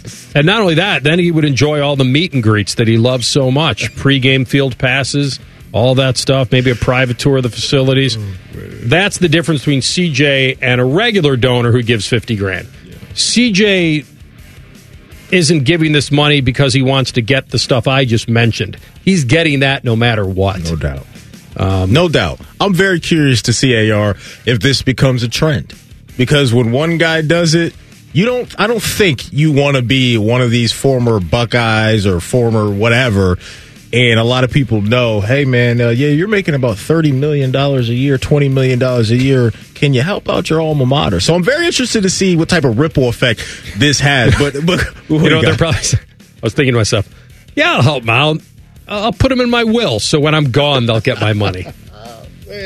That's tough, but look, good on CJ. Good on CJ for doing this, and I think he is going to be. And look, maybe there's been other guys at programs that have done it, and I haven't seen this, but this is one of the first guys I've seen do this. So I would not be shocked at all if we see this as a bit of a trend around the sport. It's just another thing that you hear about CJ Stroud, and not only just the, the player that he is, and he's just an absolute monster on the field. But there's just been so many stories this year that have highlighted the dude that is CJ Stroud and the leadership role that he stepped into immediately down there in Houston and how much his teammates love him and the city loves him. And here he is doing another thing that's going to make people around here, especially Buckeye Nation, fall in love with him. So, yeah, CJ just been knocking it out of the park everywhere this year. Well, a lot of this money is going to boomerang back to these guys because even though they're giving, it's because we'll see whether the D1 schools actually start doing licensing deals directly with their guys.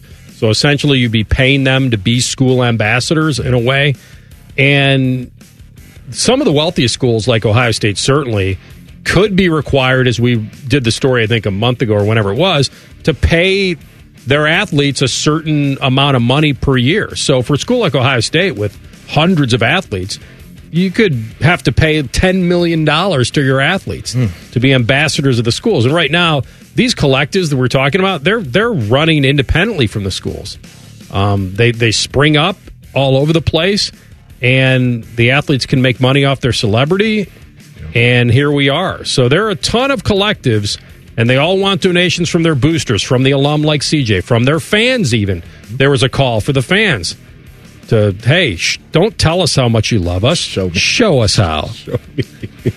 the business For that grandma's Christmas cash now. The business side of the sport has never been crazier, man. It- it- Crazy is the right it- word. It really hasn't, and it's just something that you have to do, and you got to adapt if you're one of these major programs. And I think Ohio State has shown us this all season that hey, if they really want to get into the game, they're going to get in the game because you, you brought in some big names: Will Howard, Quinshon Judkins, Caleb Downs. The list goes on, man. With what we've seen, and because of the demand, when you uh, you know you get into business with players like that, the money has to follow. So I know it's some sticker shock for a lot of people still.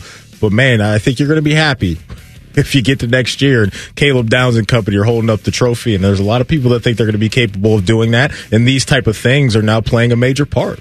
You'll like the way you look, you guarantee it. Darn right, man. I could use a Uh, new suit. Carter Lowe.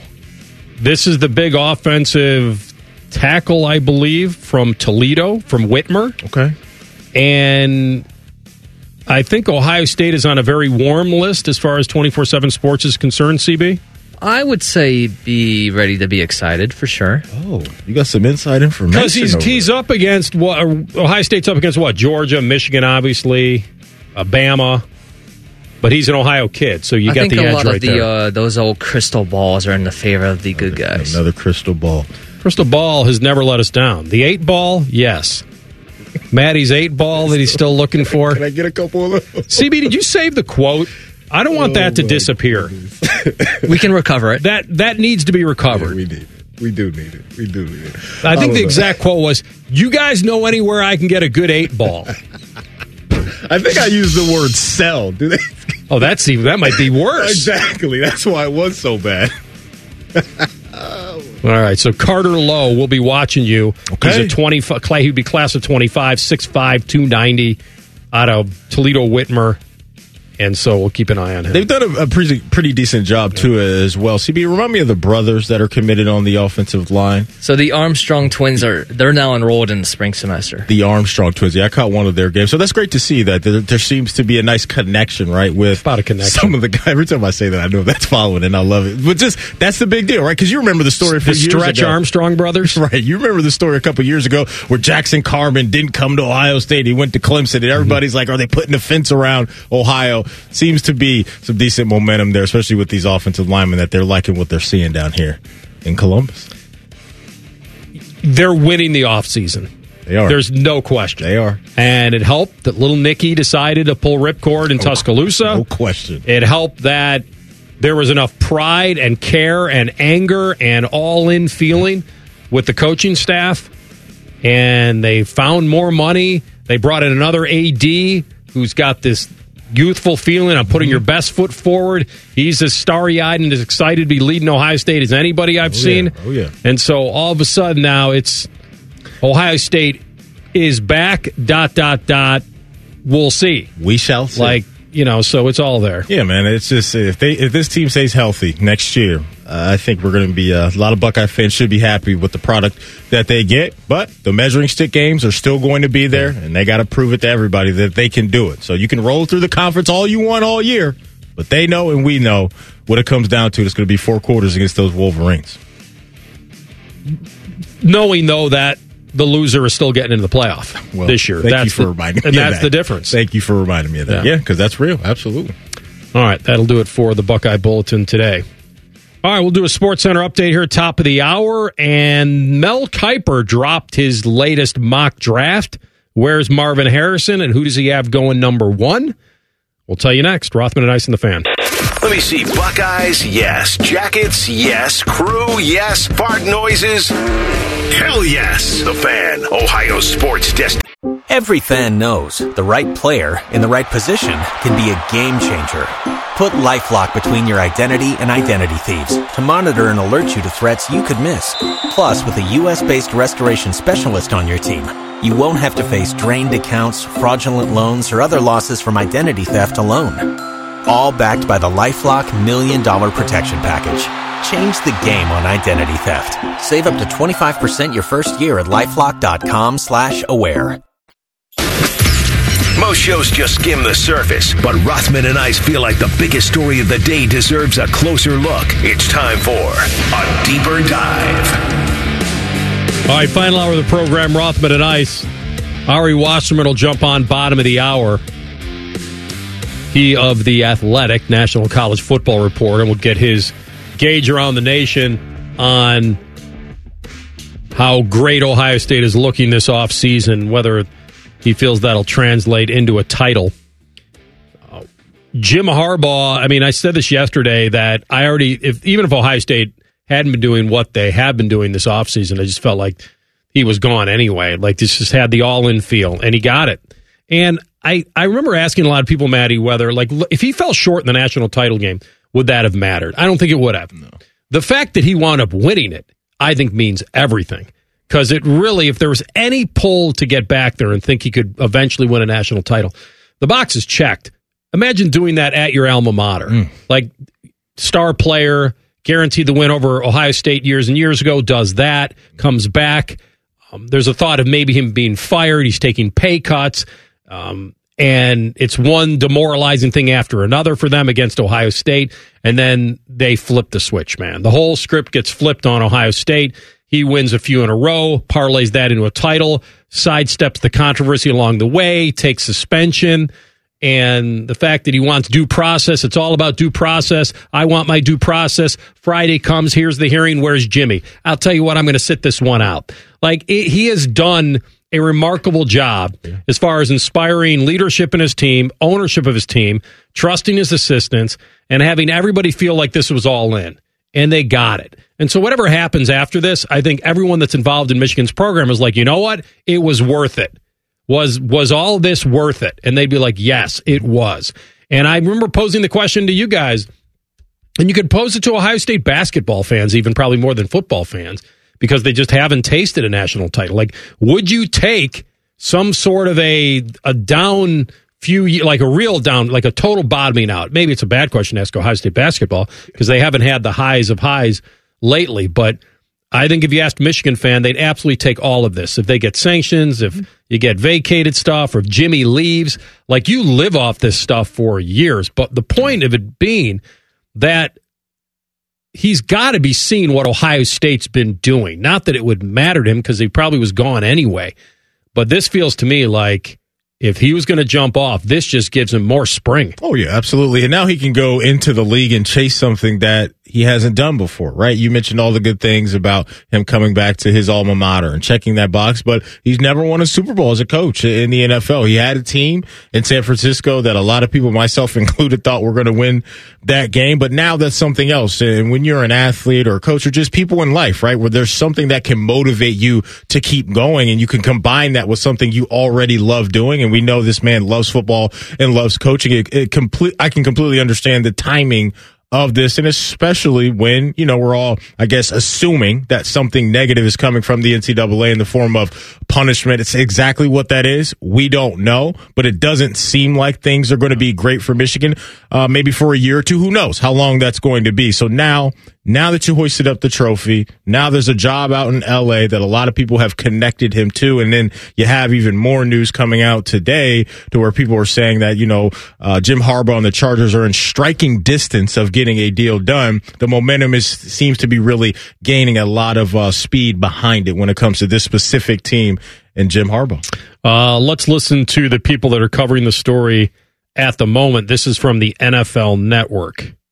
And this feels like we're now in the uh, zone where something could happen between the Chargers and Jim Harbaugh in the near future. My understanding is that it is an extremely strong offer that they have made to him financially. Uh, they're now in the point where they're di- going to discuss staffing when it comes to general manager and obviously the coaching staff who's going to work alongside Harbaugh as well. So this feels like advancing to the point where if everybody's comfortable with a lot of the principal uh, factors at play, that this team could move on Jim Harbaugh and try to get him under contract here in the near future. That feels like where we are. That feels like Harbaugh is not just toying with the NFL to try to get Michigan to agree to something to jump back to college.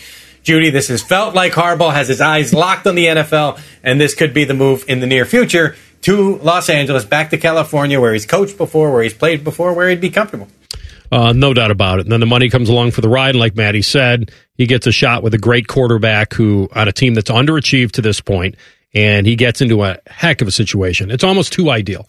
If this goes the other way, I'll I'll be blown away. It, it, if somehow this doesn't work, because this, you asked uh, Gary Gramling to fit. Yes, hundred thousand percent. This is a fit for him. And the other part about it is Ohio State's strengthening here in the offseason off the three straight losses. Michigan's going to be weakened. National title hangover. Coach departs. The other part of the equation you have to think about is who's he going to bring with him? Well- because not only not only is Michigan get to the point where they have to try to get over and, and have a new coach. If Sherrone Moore does get vaulted up to the head coach, then they're probably that steadies the ship. That's mm-hmm. probably the the best thing they could do. But if he brings Minter along, you know he's bringing his kid oh, along. Oh, Jay's definitely yeah, rolling. Jay's going. Jay's Why- definitely rolling, and and I think that's where in the voice we heard was that was Mike Garafolo from the NFL Network, as, as Ar mentioned off the top. There is that there. It seems like they're in the the finite details of this deal now. Like it's just working out. You know, Minter. What are you going to pay him? What are you going to pay my son? All of those things, and he mentioned the word lucrative, and we talked about this a little bit yesterday with the offer that Michigan has reportedly had on deck for him of ten years for 125 million dollars. I think they're probably going to start in LA at 15 million dollars a year. I think that's what it's going to take, and I guess I would, or I guess I should be preparing myself for maybe he does get Sean Payton money. I don't think he's deserving of it, but when I hear a reporter go down that road and talk about you know how lucrative this deal is going to be, he's going to be, I think, within the top five highest paid coaches in the sport. So my guess is that he could ask for a hundred million. He could ask for that deal. He could ask for twenty mil a year. He won't get it, I don't think. And then he'd be more than thrilled to settle on something between fifteen and twenty. Because it's more than what Like, Michigan is bringing and- to the table. And not only that, it just this is what people don't. I keep saying this, and if I'm wrong, I'll admit I'm wrong. If somehow he retreats and things go down, because I listen, he could screw this up. He's done it before. Mm-hmm. He did it with the Vikes. Like, I don't think he screws this one up. I think it's too good to be true for him. But he wants out. People don't realize, like, oh, he has all the leverage. Yes, to some degree he does because he won a national title and he's a very coveted guy. And I get it. There's competition out there with Belichick and Vrabel, but he has the resume of building teams, the quarterback, and all that. Oh, yeah. Attaching his him to Herbert would probably be a good idea, but you can't sell short the fact that he most likely wants to leave, and this is the best spot for him. So I think Spanos has a little leverage. We both want something. I think this is a win-win. I guess what I'm saying is I don't think Spanos has to say.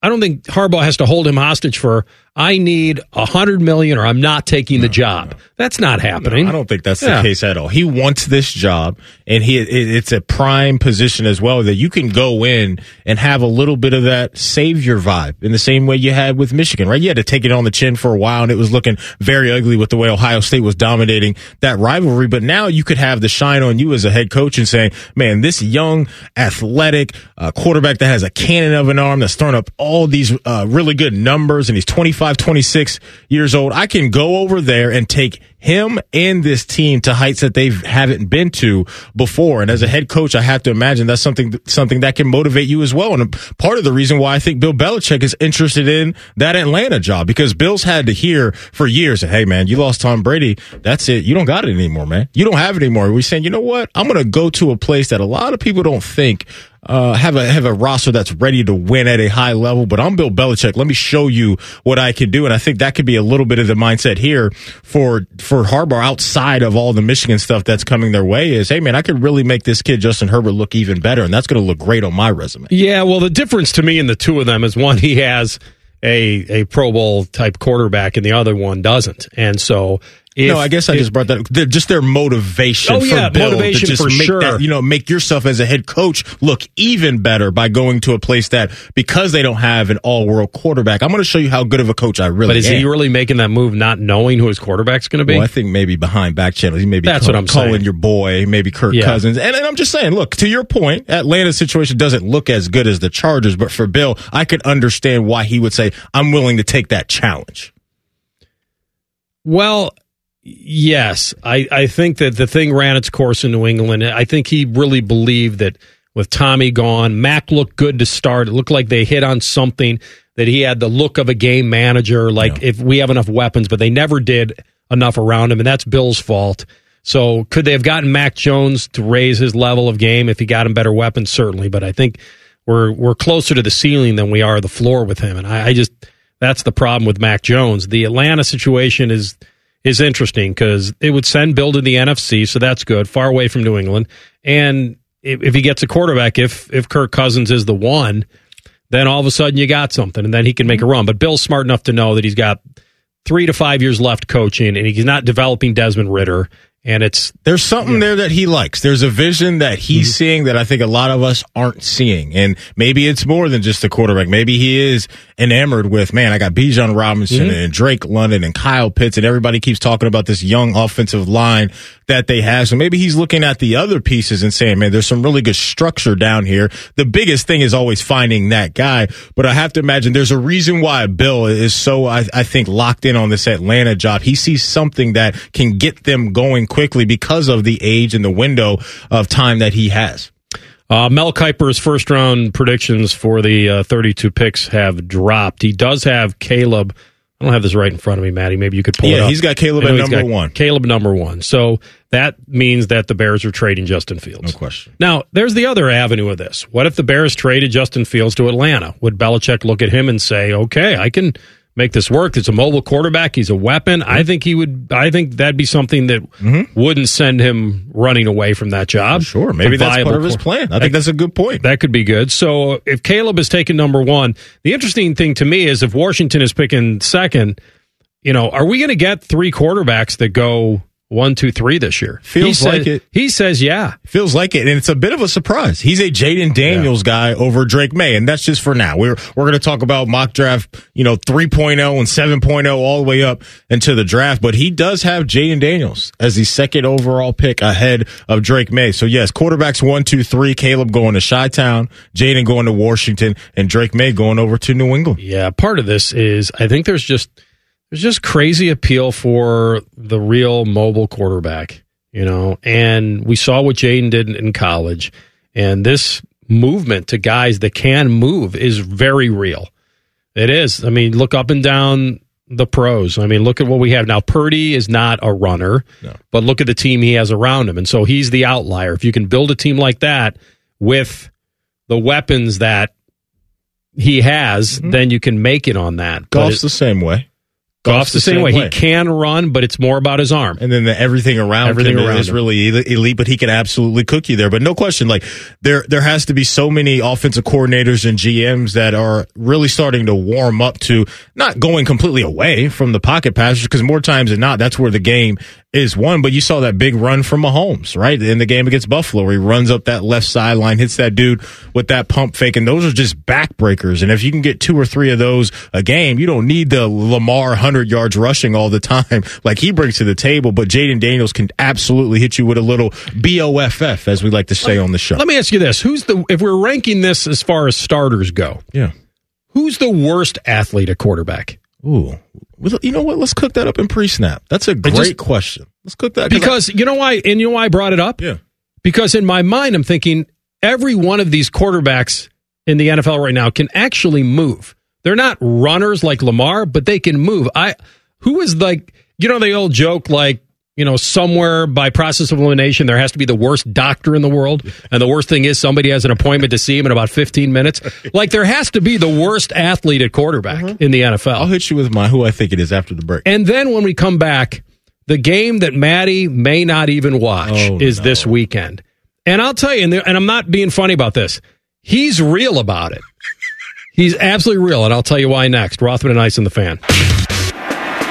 If you haven't thought about Buckeye football today, I'm sorry to tell you that you're dead. Our condolences. Your home of the Buckeyes, the fan. Every fan knows the right player in the right position can be a game changer. Put LifeLock between your identity and identity thieves to monitor and alert you to threats you could miss.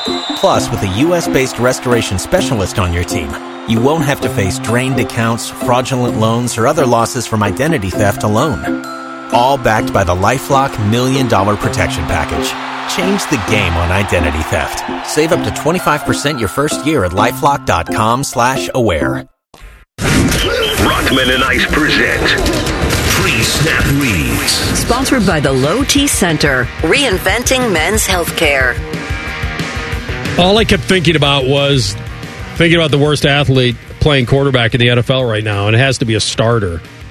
And it's probably unfair for me to say like Joe Flacco, right? I mean, because guy's forty years old almost. But I started thinking. What went through my mind was Mac Jones, like half a mile walk to the podium to greet Roger Goodell, and the arms swinging. And the dad bod kind of rolling. He wanted to go with kind of the big long strides, but it was just such a long walk that it really set him up to to fail. And so the names that I came up with, and I don't know their 40 times, because in a 40 time doesn't actually equal not being a good athlete. You can still be a decent athlete, not be fast. I, I know the two kind of go hand in hand, but Yeah, for sure. you can look like. Because you can be a good receiver and not be a blazer, but be a good route runner, and that's how you can create space, right? So th- there's other ways that you can get there. I get what you're saying. So the guys on my list, worst athlete currently playing quarterback in the NFL, would be Mac Jones at number one. Okay. And then, believe it or not, I wanted to go to Zach Wilson, Okay. but I don't know his 40 time. And then the other one I would say is my boy Cousins hmm. would probably be on that list. Would you like to take a guess, my friend, at Mac Jones's 40 time? Was it, are you giving me the over under of five seconds? I honestly, I think he's got to be in the Just take a crack. Just take a guess. What do you think is 40 time? five flat. You're close, man. He was at 491. Okay. well. He was a 4 That's a good guess, though. Yeah, but I that's mean, a good that's- guess. You were right there. Yeah, You're right there. All right. You want to take your boy Kirk? You like that?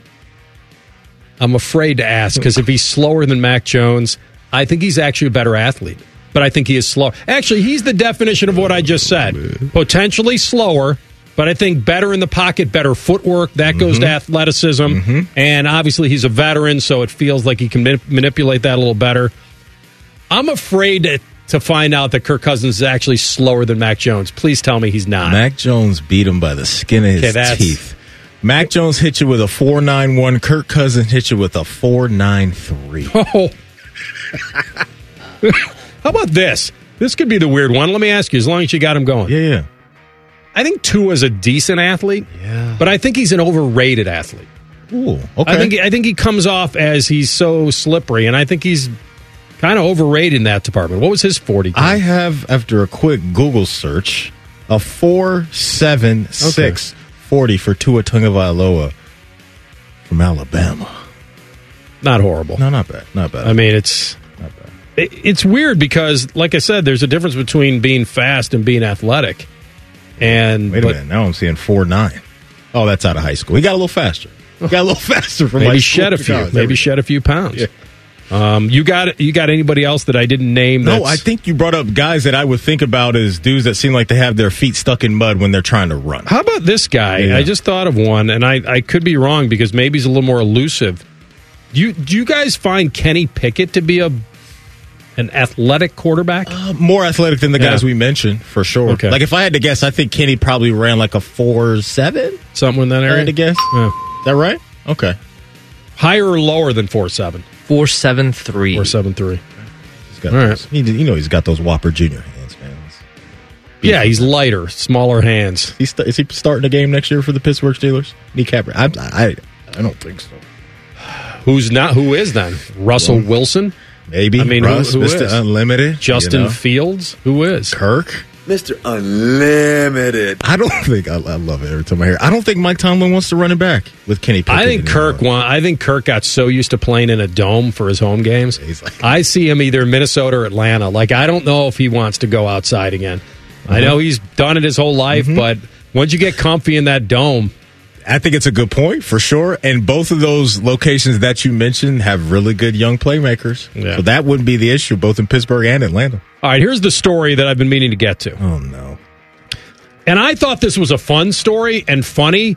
And Matty doesn't even want to talk about it because he thinks it's that real. I, first of and all, I don't. CB's over there fist pumping because of my pain. Did you see that in there? Because he heard me say, "Oh no," Talk and he's grinning, pain. his fist pumping like he's Pauly D on Jersey Yeah. Shore. When Like, my what are we team's not doing? involved over the weekend, I want to see the drama.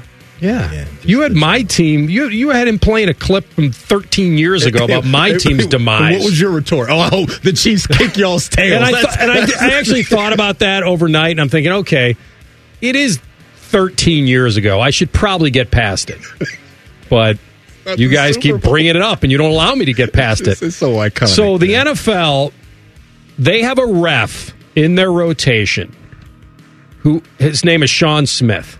okay. And there is a belief that the road teams in a game that's being refed by Sean Smith win at the number one highest rate in the NFL. Come on. Basically, he penalizes home teams in ways no other ref does. And he's calling the Chiefs at the Ravens. Why not? Of course he is. So the NFL assigned him to do this, and immediately everybody who doesn't want to see the Swifty in the booth at the Super Bowl says, "You got to be kidding me!" They're force feeding. And the comeback I have here. Here are the rates, by the way, if you want to know. Mm-hmm. Home teams have won only 40, less than 41% of their games in the last three years when this guy is the ref. That's the lowest win rate for any ref in the NFL. He's the secret weapon for the road team. So now I haven't. a- I don't know every game he's ever refed. Yeah. You'd have to look at what happened in the games. You have to take a nice deep dive, which we're not doing. And but that's pretty amazing that there has to be a number one. Like I said, there has to be the worst doctor in the world. This guy may be the best ref for the road team in the history, and it wasn't even close. So what you're telling me is when he's warming up to get loose as a ref, he's going to be listening to Taylor Swift pregame Since in 2018, out of is an issue. 24 refs, he is numero uno. I don't like what you guys are doing to me here. And I also didn't like the tweet I saw floating around this morning that the divisional game between the Chiefs and the Bills was the most watched divisional round game ever. 50 million people. Ravens, you know, Ravens Texans did 31 million. Yeah, Saturday, Sun. It was different days. Yeah, that, I mean, had, that but had a lot to I do mean, with but it. that's still Roger Goodell and company saying, "Wait a minute, you know, fifty million for that. What are we going to get in the Super Bowl? Well, we got to get one, them there." one game was Saturday afternoon, and one game was Sunday night. Like, I mean, it, it's and not it like it's a Texans. Tuesday. It was the Bills Chiefs. I, I get that, but it's not like it was Ollie a, Frazier, a- man. It This wasn't like it was a Tuesday at five o'clock where the game kicked off. Nobody, everybody, 4:30. Everybody's kicking it, watching this game. Somebody did send me something last night. I got to fight. It's behind so many emails that there's a stat that no quarterback this year, I believe, has won after beating Josh Allen. So some Oh. people are trying to help me out. Wow. with that. That I don't know if it's this season or Lean his, on that. his postseason career or something like that. That where when Josh Allen takes an L to you, the week after that they have not won again. like that trend, Matty. yeah, that has nothing to do with Roger Goodell telling the rest. We got to get the Swifties to Vegas. You know, Swifty and Smitty. Oh, S- Smitty and Swifty. my biggest problem with all this is CB right now. With him, you know, Hey, taking pleasure in my pain. If, if if the Brownies can't win it all, you can't. Hey, I'm just happy for the Swift fans in my family. They get the, they get enjoyment out I'm of sure this. that's what it is. Yeah. I'm sure that's exactly what it is. CB might be buying one of those Kelce jackets. Oh, whatever he's got to do. So I'm not happy. He's going to do Spe- oh, by the way, speaking of the Chiefs, I never did get that hoodie. You didn't send us a size. I sent you guys a picture. Are we doing that draft again this year? Absolutely. We didn't do it though. It's over. We did it at the beginning. Yeah, of the you had to do it at the beginning of last- the Yeah, we had to do it at the beginning. Oh, what am draft all the teams. We'll, we'll do another draft. We'll do another draft. So you can win. Another draft. You know, another bet. There's we only pay four off. Just teams base left. your all yardage draft this weekend on it. I lost that, I Oh, believe. man. Did you add that up? I think I lost that to Matty. just Debo. I owe, I a dinner on the company. No, I don't know. It's going to be great. Debo went down. Hey, That that's part of the game. Yeah, sure. We'll do it again. We do have to add it up and see how close it was. I do want to do that. Yeah, we should. I forgot. Who was your running back? Was it Pacheco? Yes, it was Pacheco. So you had Amon Ra, Pacheco. And Laporta. Yeah, that hurts. But I had Kelce Two touchdowns. and Goff. Yep. All right, we'll come back with Ari Wasserman of the Athletic. Ohio State, uh, they've won the offseason. Does it feel like they'll win the real season? We'll ask him next. Rothman and Ice in the fan. We're known for three things games, conversation, and common man yelling about things only he cares about. The Fan, Ohio Sports Desk. Every fan knows the right player in the right position can be a game changer. Put LifeLock between your identity and identity thieves to monitor and alert you to threats you could miss. Plus, with a U.S.-based restoration specialist on your team, you won't have to face drained accounts, fraudulent loans, or other losses from identity theft alone. All backed by the LifeLock Million Dollar Protection Package. Change the game on identity theft. Save up to 25% your first year at LifeLock.com slash aware. True to his name, Matty Ice wears a winter coat in the middle of summer. He lives the gimmick, man. You're listening to Rothman and Ice. All right, welcome back. Ohio State wins the offseason. It was an offseason they desperately needed to win. Had to find some narrative spin off losing to Michigan three times in a row and then them planting the flag and winning the national title. So they get stronger. Michigan presumably will get weaker, but we'll believe it when we see it uh, come this November. But everything changes. The loser still gets into the playoff most likely, unless Michigan just implodes or becomes, you know, postseason ineligible. We'll see. Our friend Ari Wasserman is with us. He's the national college football reporter at The Athletic, and he's one of the best. Ari, good to have you back. Be back. Hey, Anthony, thanks for having me on. I Yep. appreciate it. You got it. All right, so give me give me your take on the NIL situation right now. Um, it, it seems like this is certainly not what it was designed to be, which is that a guy comes to campus, he becomes a star, he can make money off his name, image, and likeness. This is a true uh, go to your donors, give us money, and then the coaching staff presumably decides how much each guy is worth to them. And what do they do? They stroke him a big check on the way into uh, to the building, or is this over time? What is your understanding of the money that's being passed around in NIL and how these players get it? Uh, excuse me. Um, I, I think it's a very complex question because I, I'm assuming that it, it goes differently for everybody. You know, it, it was never supposed to be um, an inducement thing, but then when you go back and you look at the way that America works and the way that college football was built, it's based on the the accumulation of talent. I mean, all the people in Columbus, Ohio, who watched Ohio State go from a really really good program to a great program under Urban Meyer under Urban Meyer's leadership saw a team that increased its uh, recruiting rankings and brought more players in and got better that way. Um, so of course the money is going to flow to a certain extent to the players that are coming in in order to do that. Now that is, um, you know, in terms of the actual contracts and the way that they're they're written or you know how the money is disseminated or when they get it if it's lump sum or monthly and all that stuff i think that's you know from my understanding is a case by case basis but the fact that it's being used to retain players to keep them from you know going and being second or the sixth or seventh round picks in the NFL or to stop players from leaving your program or to you know convince players to come into your program. I mean, that's just part of the way the world works. You know, it's just if there's money to be had for production and doing a job, and somebody is better at that job um, than other people, then who's going to get paid? The, the person who's better at the job. So, um, you know, it's a very difficult question, and you know, frankly speaking, I think it's just different based on who. Uh, you know, is coming in, how they're coming in, what part of the career they are, how much leverage they have, what their other offers are. I mean, it's just a a very complex situation that you know frankly isn't it's not open record so it, it's really hard to tell from from person to person how that's all playing out Yeah. Or there, there seems to be, you know, people around the sport that think Coach Day and his staff have done a really nice job this all season with the the talent that they've acquired. You know, maybe even in the coaching rooms, but obviously the guys that are going to be out there on the field. When you assess that talent, I guess you know we'll, we'll take Will Howard off the board because he plays the most important position. But between Quinshon Judkins and Caleb Downs and some of the, the others, what's one of those moves that you think um, are really going to be big time for them?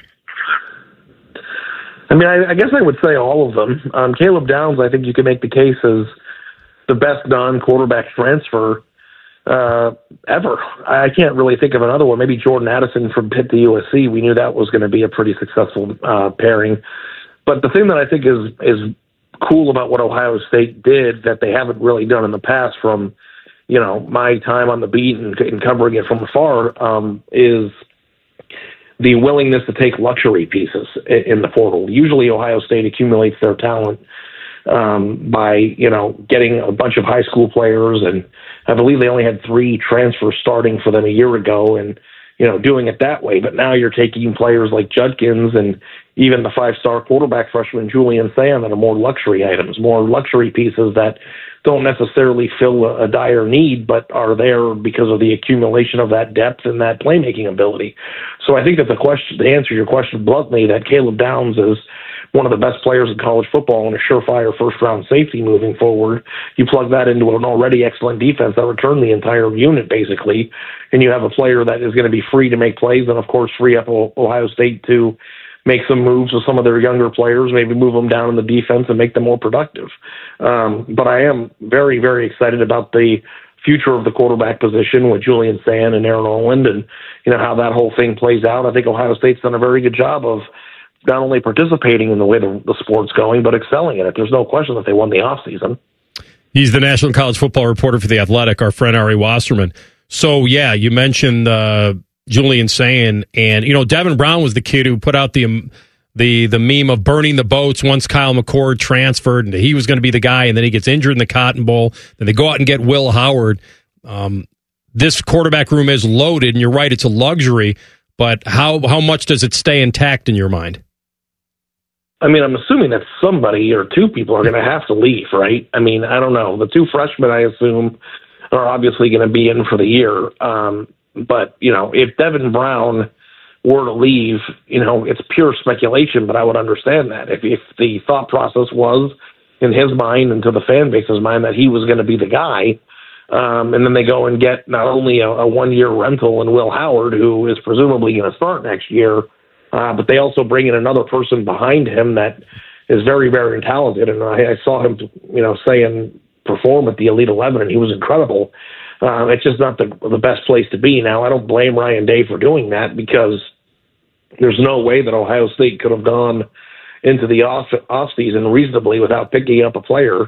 Uh, but for them to go out and get a established starter who has won a conference championship, and then on top of that, bring in another five star freshman to come in and compete with Air Noland, I just don't know what the pathway for Devin Brown is right now to the field at Ohio State. And at a certain point, you know, there's no shame in, in going and moving on and trying to find a place where that fits. And I applaud Devin Brown for, you know, sticking with Ohio State at times in which he could have left and, you know, being a support system to, to Kyle McCord a year ago when he didn't win the job. But, you know, he's gotten hurt in two major, you know, in intersections of his competitive career and, you know, has just frankly not performed well enough in the little that we have seen of him for them to be able to feel comfortable going into the offseason without bringing in reassurance reassurance that the, there was going to be somebody willing to play or, or, able to play that position at the highest possible level. So, uh, you know, I, I, think it's unfair sometimes to predict that somebody's going to leave. Um, but sometimes you just have to look at the, the tea leaves and read the, the moves more than what's being said. And right now, the moves are that Ohio State has a, a plan at quarterback coming in this year to start and certainly the future, uh, you know, with the two five-star freshmen seems to be spoken for as well. So um, there's no way they're going to go into the, the season, in my opinion, with six scholarship quarterbacks. Yeah, good thought there. All right, I got 60 seconds, but I want to get your feeling on um, is anything going to happen to Michigan here that means anything? Um, and does the them winning the national title weigh into that at all? That they got to make them pay for something? Uh, do you anticipate anything this year?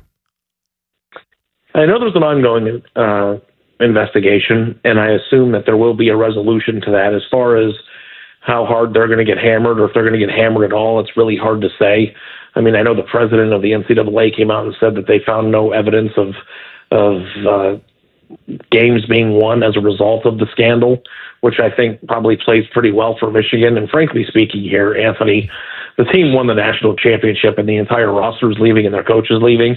So I know that you know maybe people in Columbus are wanting them to be you know punished or you know for them to take a step back or whatever. But they already got what they wanted, and you know I, I think for Ohio State, even it probably makes sense to let them to root for them to, to be full power so that when and if they win again, um, you know, order feels restored in the rivalry. I, I don't I don't necessarily think there's like some sort of impending doom that's going to come to Michigan and ruin their program moving forward. And you know, that's just kind of the way it is. So eh, the, the hardest part, and I don't want to ramble here, is that it's very very hard, you know, to find any evidence, hard evidence that you can prove that Michigan won games as a result of this. Did they do it? Sure. Should they be punished for what they did? Absolutely. But, you know, they went out and they beat Alabama and Ohio State and Penn State after all this came to the surface. And it's like, those were the games that they were going to have a hard time winning to begin with, and they did it. So, you know, I know that might not be the most exciting answer for an Ohio State fan to hear, but at the same time, it's like what they did, they did it.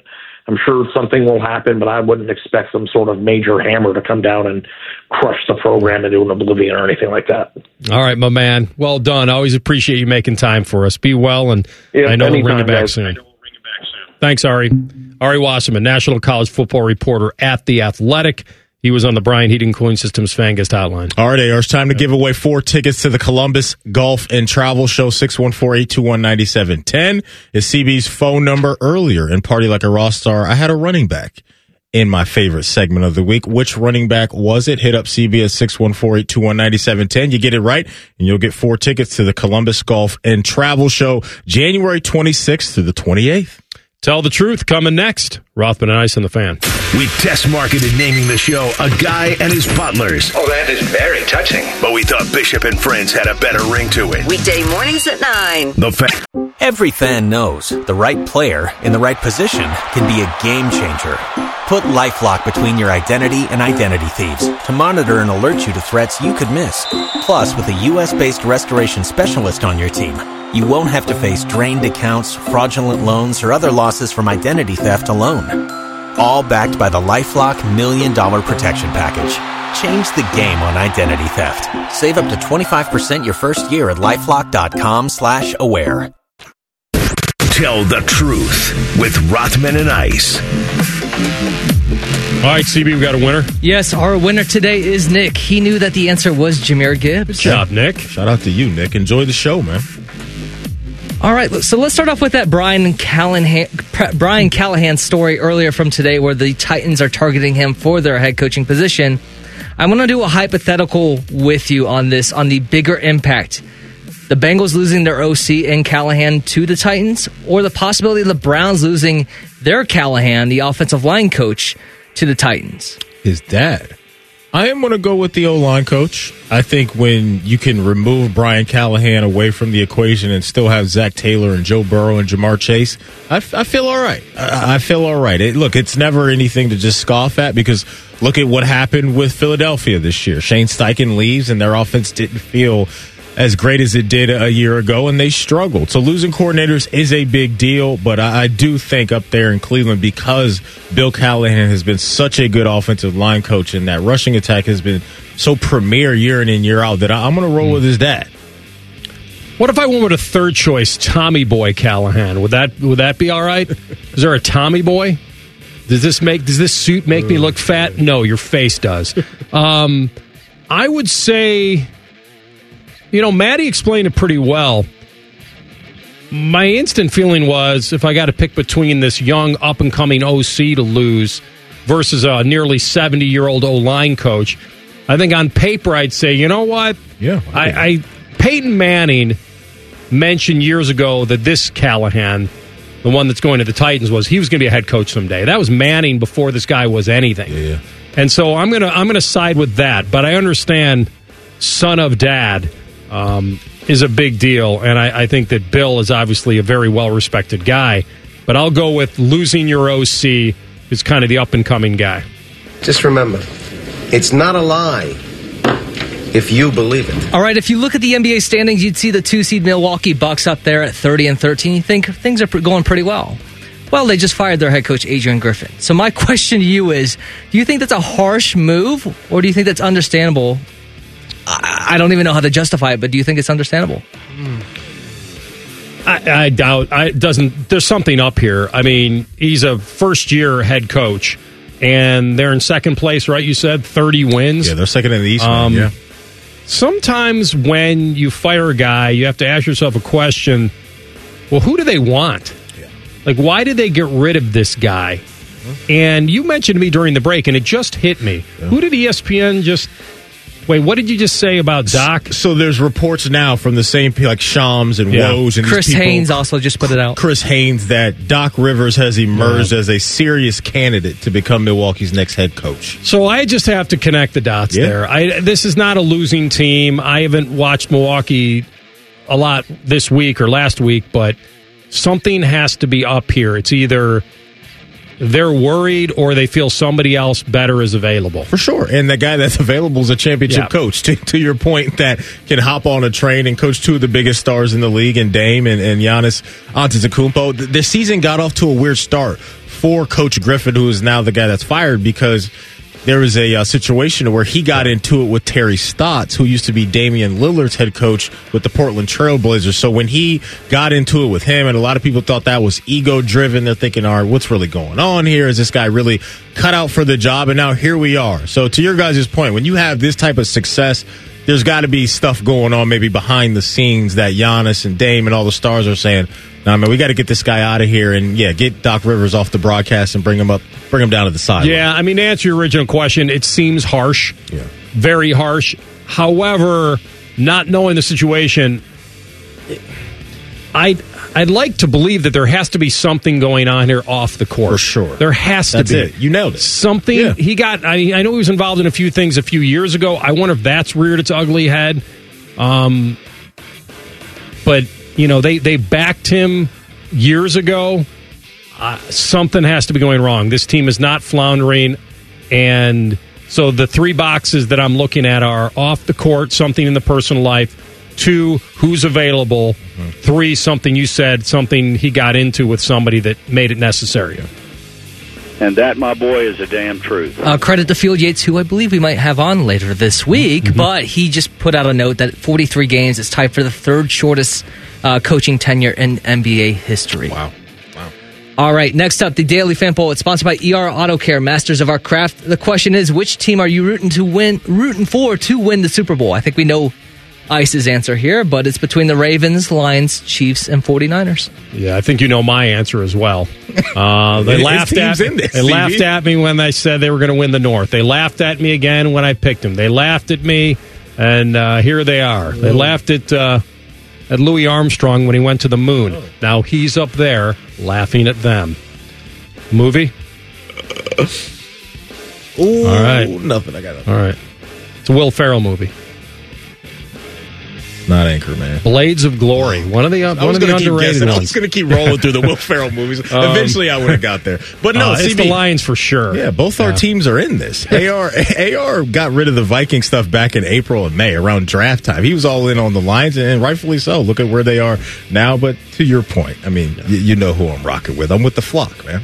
Just find out right now today is true. A real quick funny note: I did remember that Jimmy Haslam is a part of the Bucks uh, ownership group, so I'm sure there's nothing crazy going on there. Uh, final question for you before we get out for today: uh, We saw the touchback rule come back into play in that Bills Chiefs game.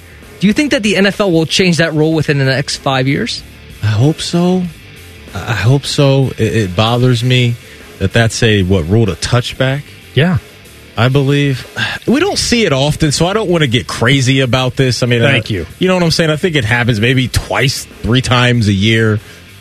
So you know what? I guess the rule is fine because I don't want to overreact to one game in a big moment. But do you think the NFL will change it? That's the question. I think they will because the noise is so loud. So you're correct in asking. There are two answers to this. One, yes, I think they will change it within the next five years. Two, I don't think they should. I mean, all we hear is the everything slanted towards the offense. Suddenly, the defense makes a play, and now we need to change it. And here's the other thing: bottom line, hold on to the damn ball. You're near the end zone. knew it was Last coming. I checked, that's an important place on a football field. Trying to make a play, coach. To Hold on- gamble. hold on to the ball. I can't comprehend how this is even an issue for everyone. It goes out of bounds in the end zone. It's a touchback. Don't be risky near the goal line. If you miss Ari Wasserman, if you miss Dave Lapham or Gary Gramling, wherever you get your podcast, type in Rothman and Ice, Yeah. and your boys will be there waiting. Outstanding. All right. Great to have you along the ride here. We'll uh, be back again tomorrow. Common Man and T Bone take over. Rothman and Ice and the fan. Wake up with the fan. Eat lunch with the fan. Go to bed with the fan. Dream about the fan. Then change your sheets. Gross. Ew, you guys are gross, but stick around in case I don't find anyone else. The fan. Is a fan action update. It's been 386 days since Buckeye men's basketball has won a true road game. Chance to end that streak tonight against Nebraska. Ohio State's a three and a half point underdog, plus 145 on the money line. Nebraska's four and four in the Big Ten. A win would get Ohio State to four and four. This action update is brought to you by Maryhaven. Mary Haven Gambling Intervention Program, where free help is available to gamblers and their loved ones. I'm Scotty Vegas. Every fan knows the right player in the right position can be a game changer. Put LifeLock between your identity and identity thieves to monitor and alert you to threats you could miss. Plus, with a U.S.-based restoration specialist on your team, you won't have to face drained accounts, fraudulent loans, or other losses from identity theft alone. All backed by the LifeLock Million Dollar Protection Package. Change the game on identity theft. Save up to 25% your first year at LifeLock.com slash aware. Broadcasting from the Lindsay Honda Studios. Honda makes the cars, Lindsay makes the difference. Visit lindsayhonda.com. WBNS FM, HD1 Columbus. The Fan. Sports Center. And I'm Timmy Hall. Big game for Buckeye men's hoops tonight. They try one more time to end their road losing streak. They'll have to do it as underdogs at a 14 and 5, better than usual Nebraska team at 7 o'clock. I'll warm you up for it at 6. Also in the Big Ten, you've got number 13, Wisconsin at Minnesota at 7. Michigan is at second ranked Purdue. That one's at 9. 16th ranked Dayton is on the road at LaSalle Flyers looking for 13 wins in a row. Buckeye women ranked 12th now. Got a couple more days to prepare for Thursday's road game at Illinois.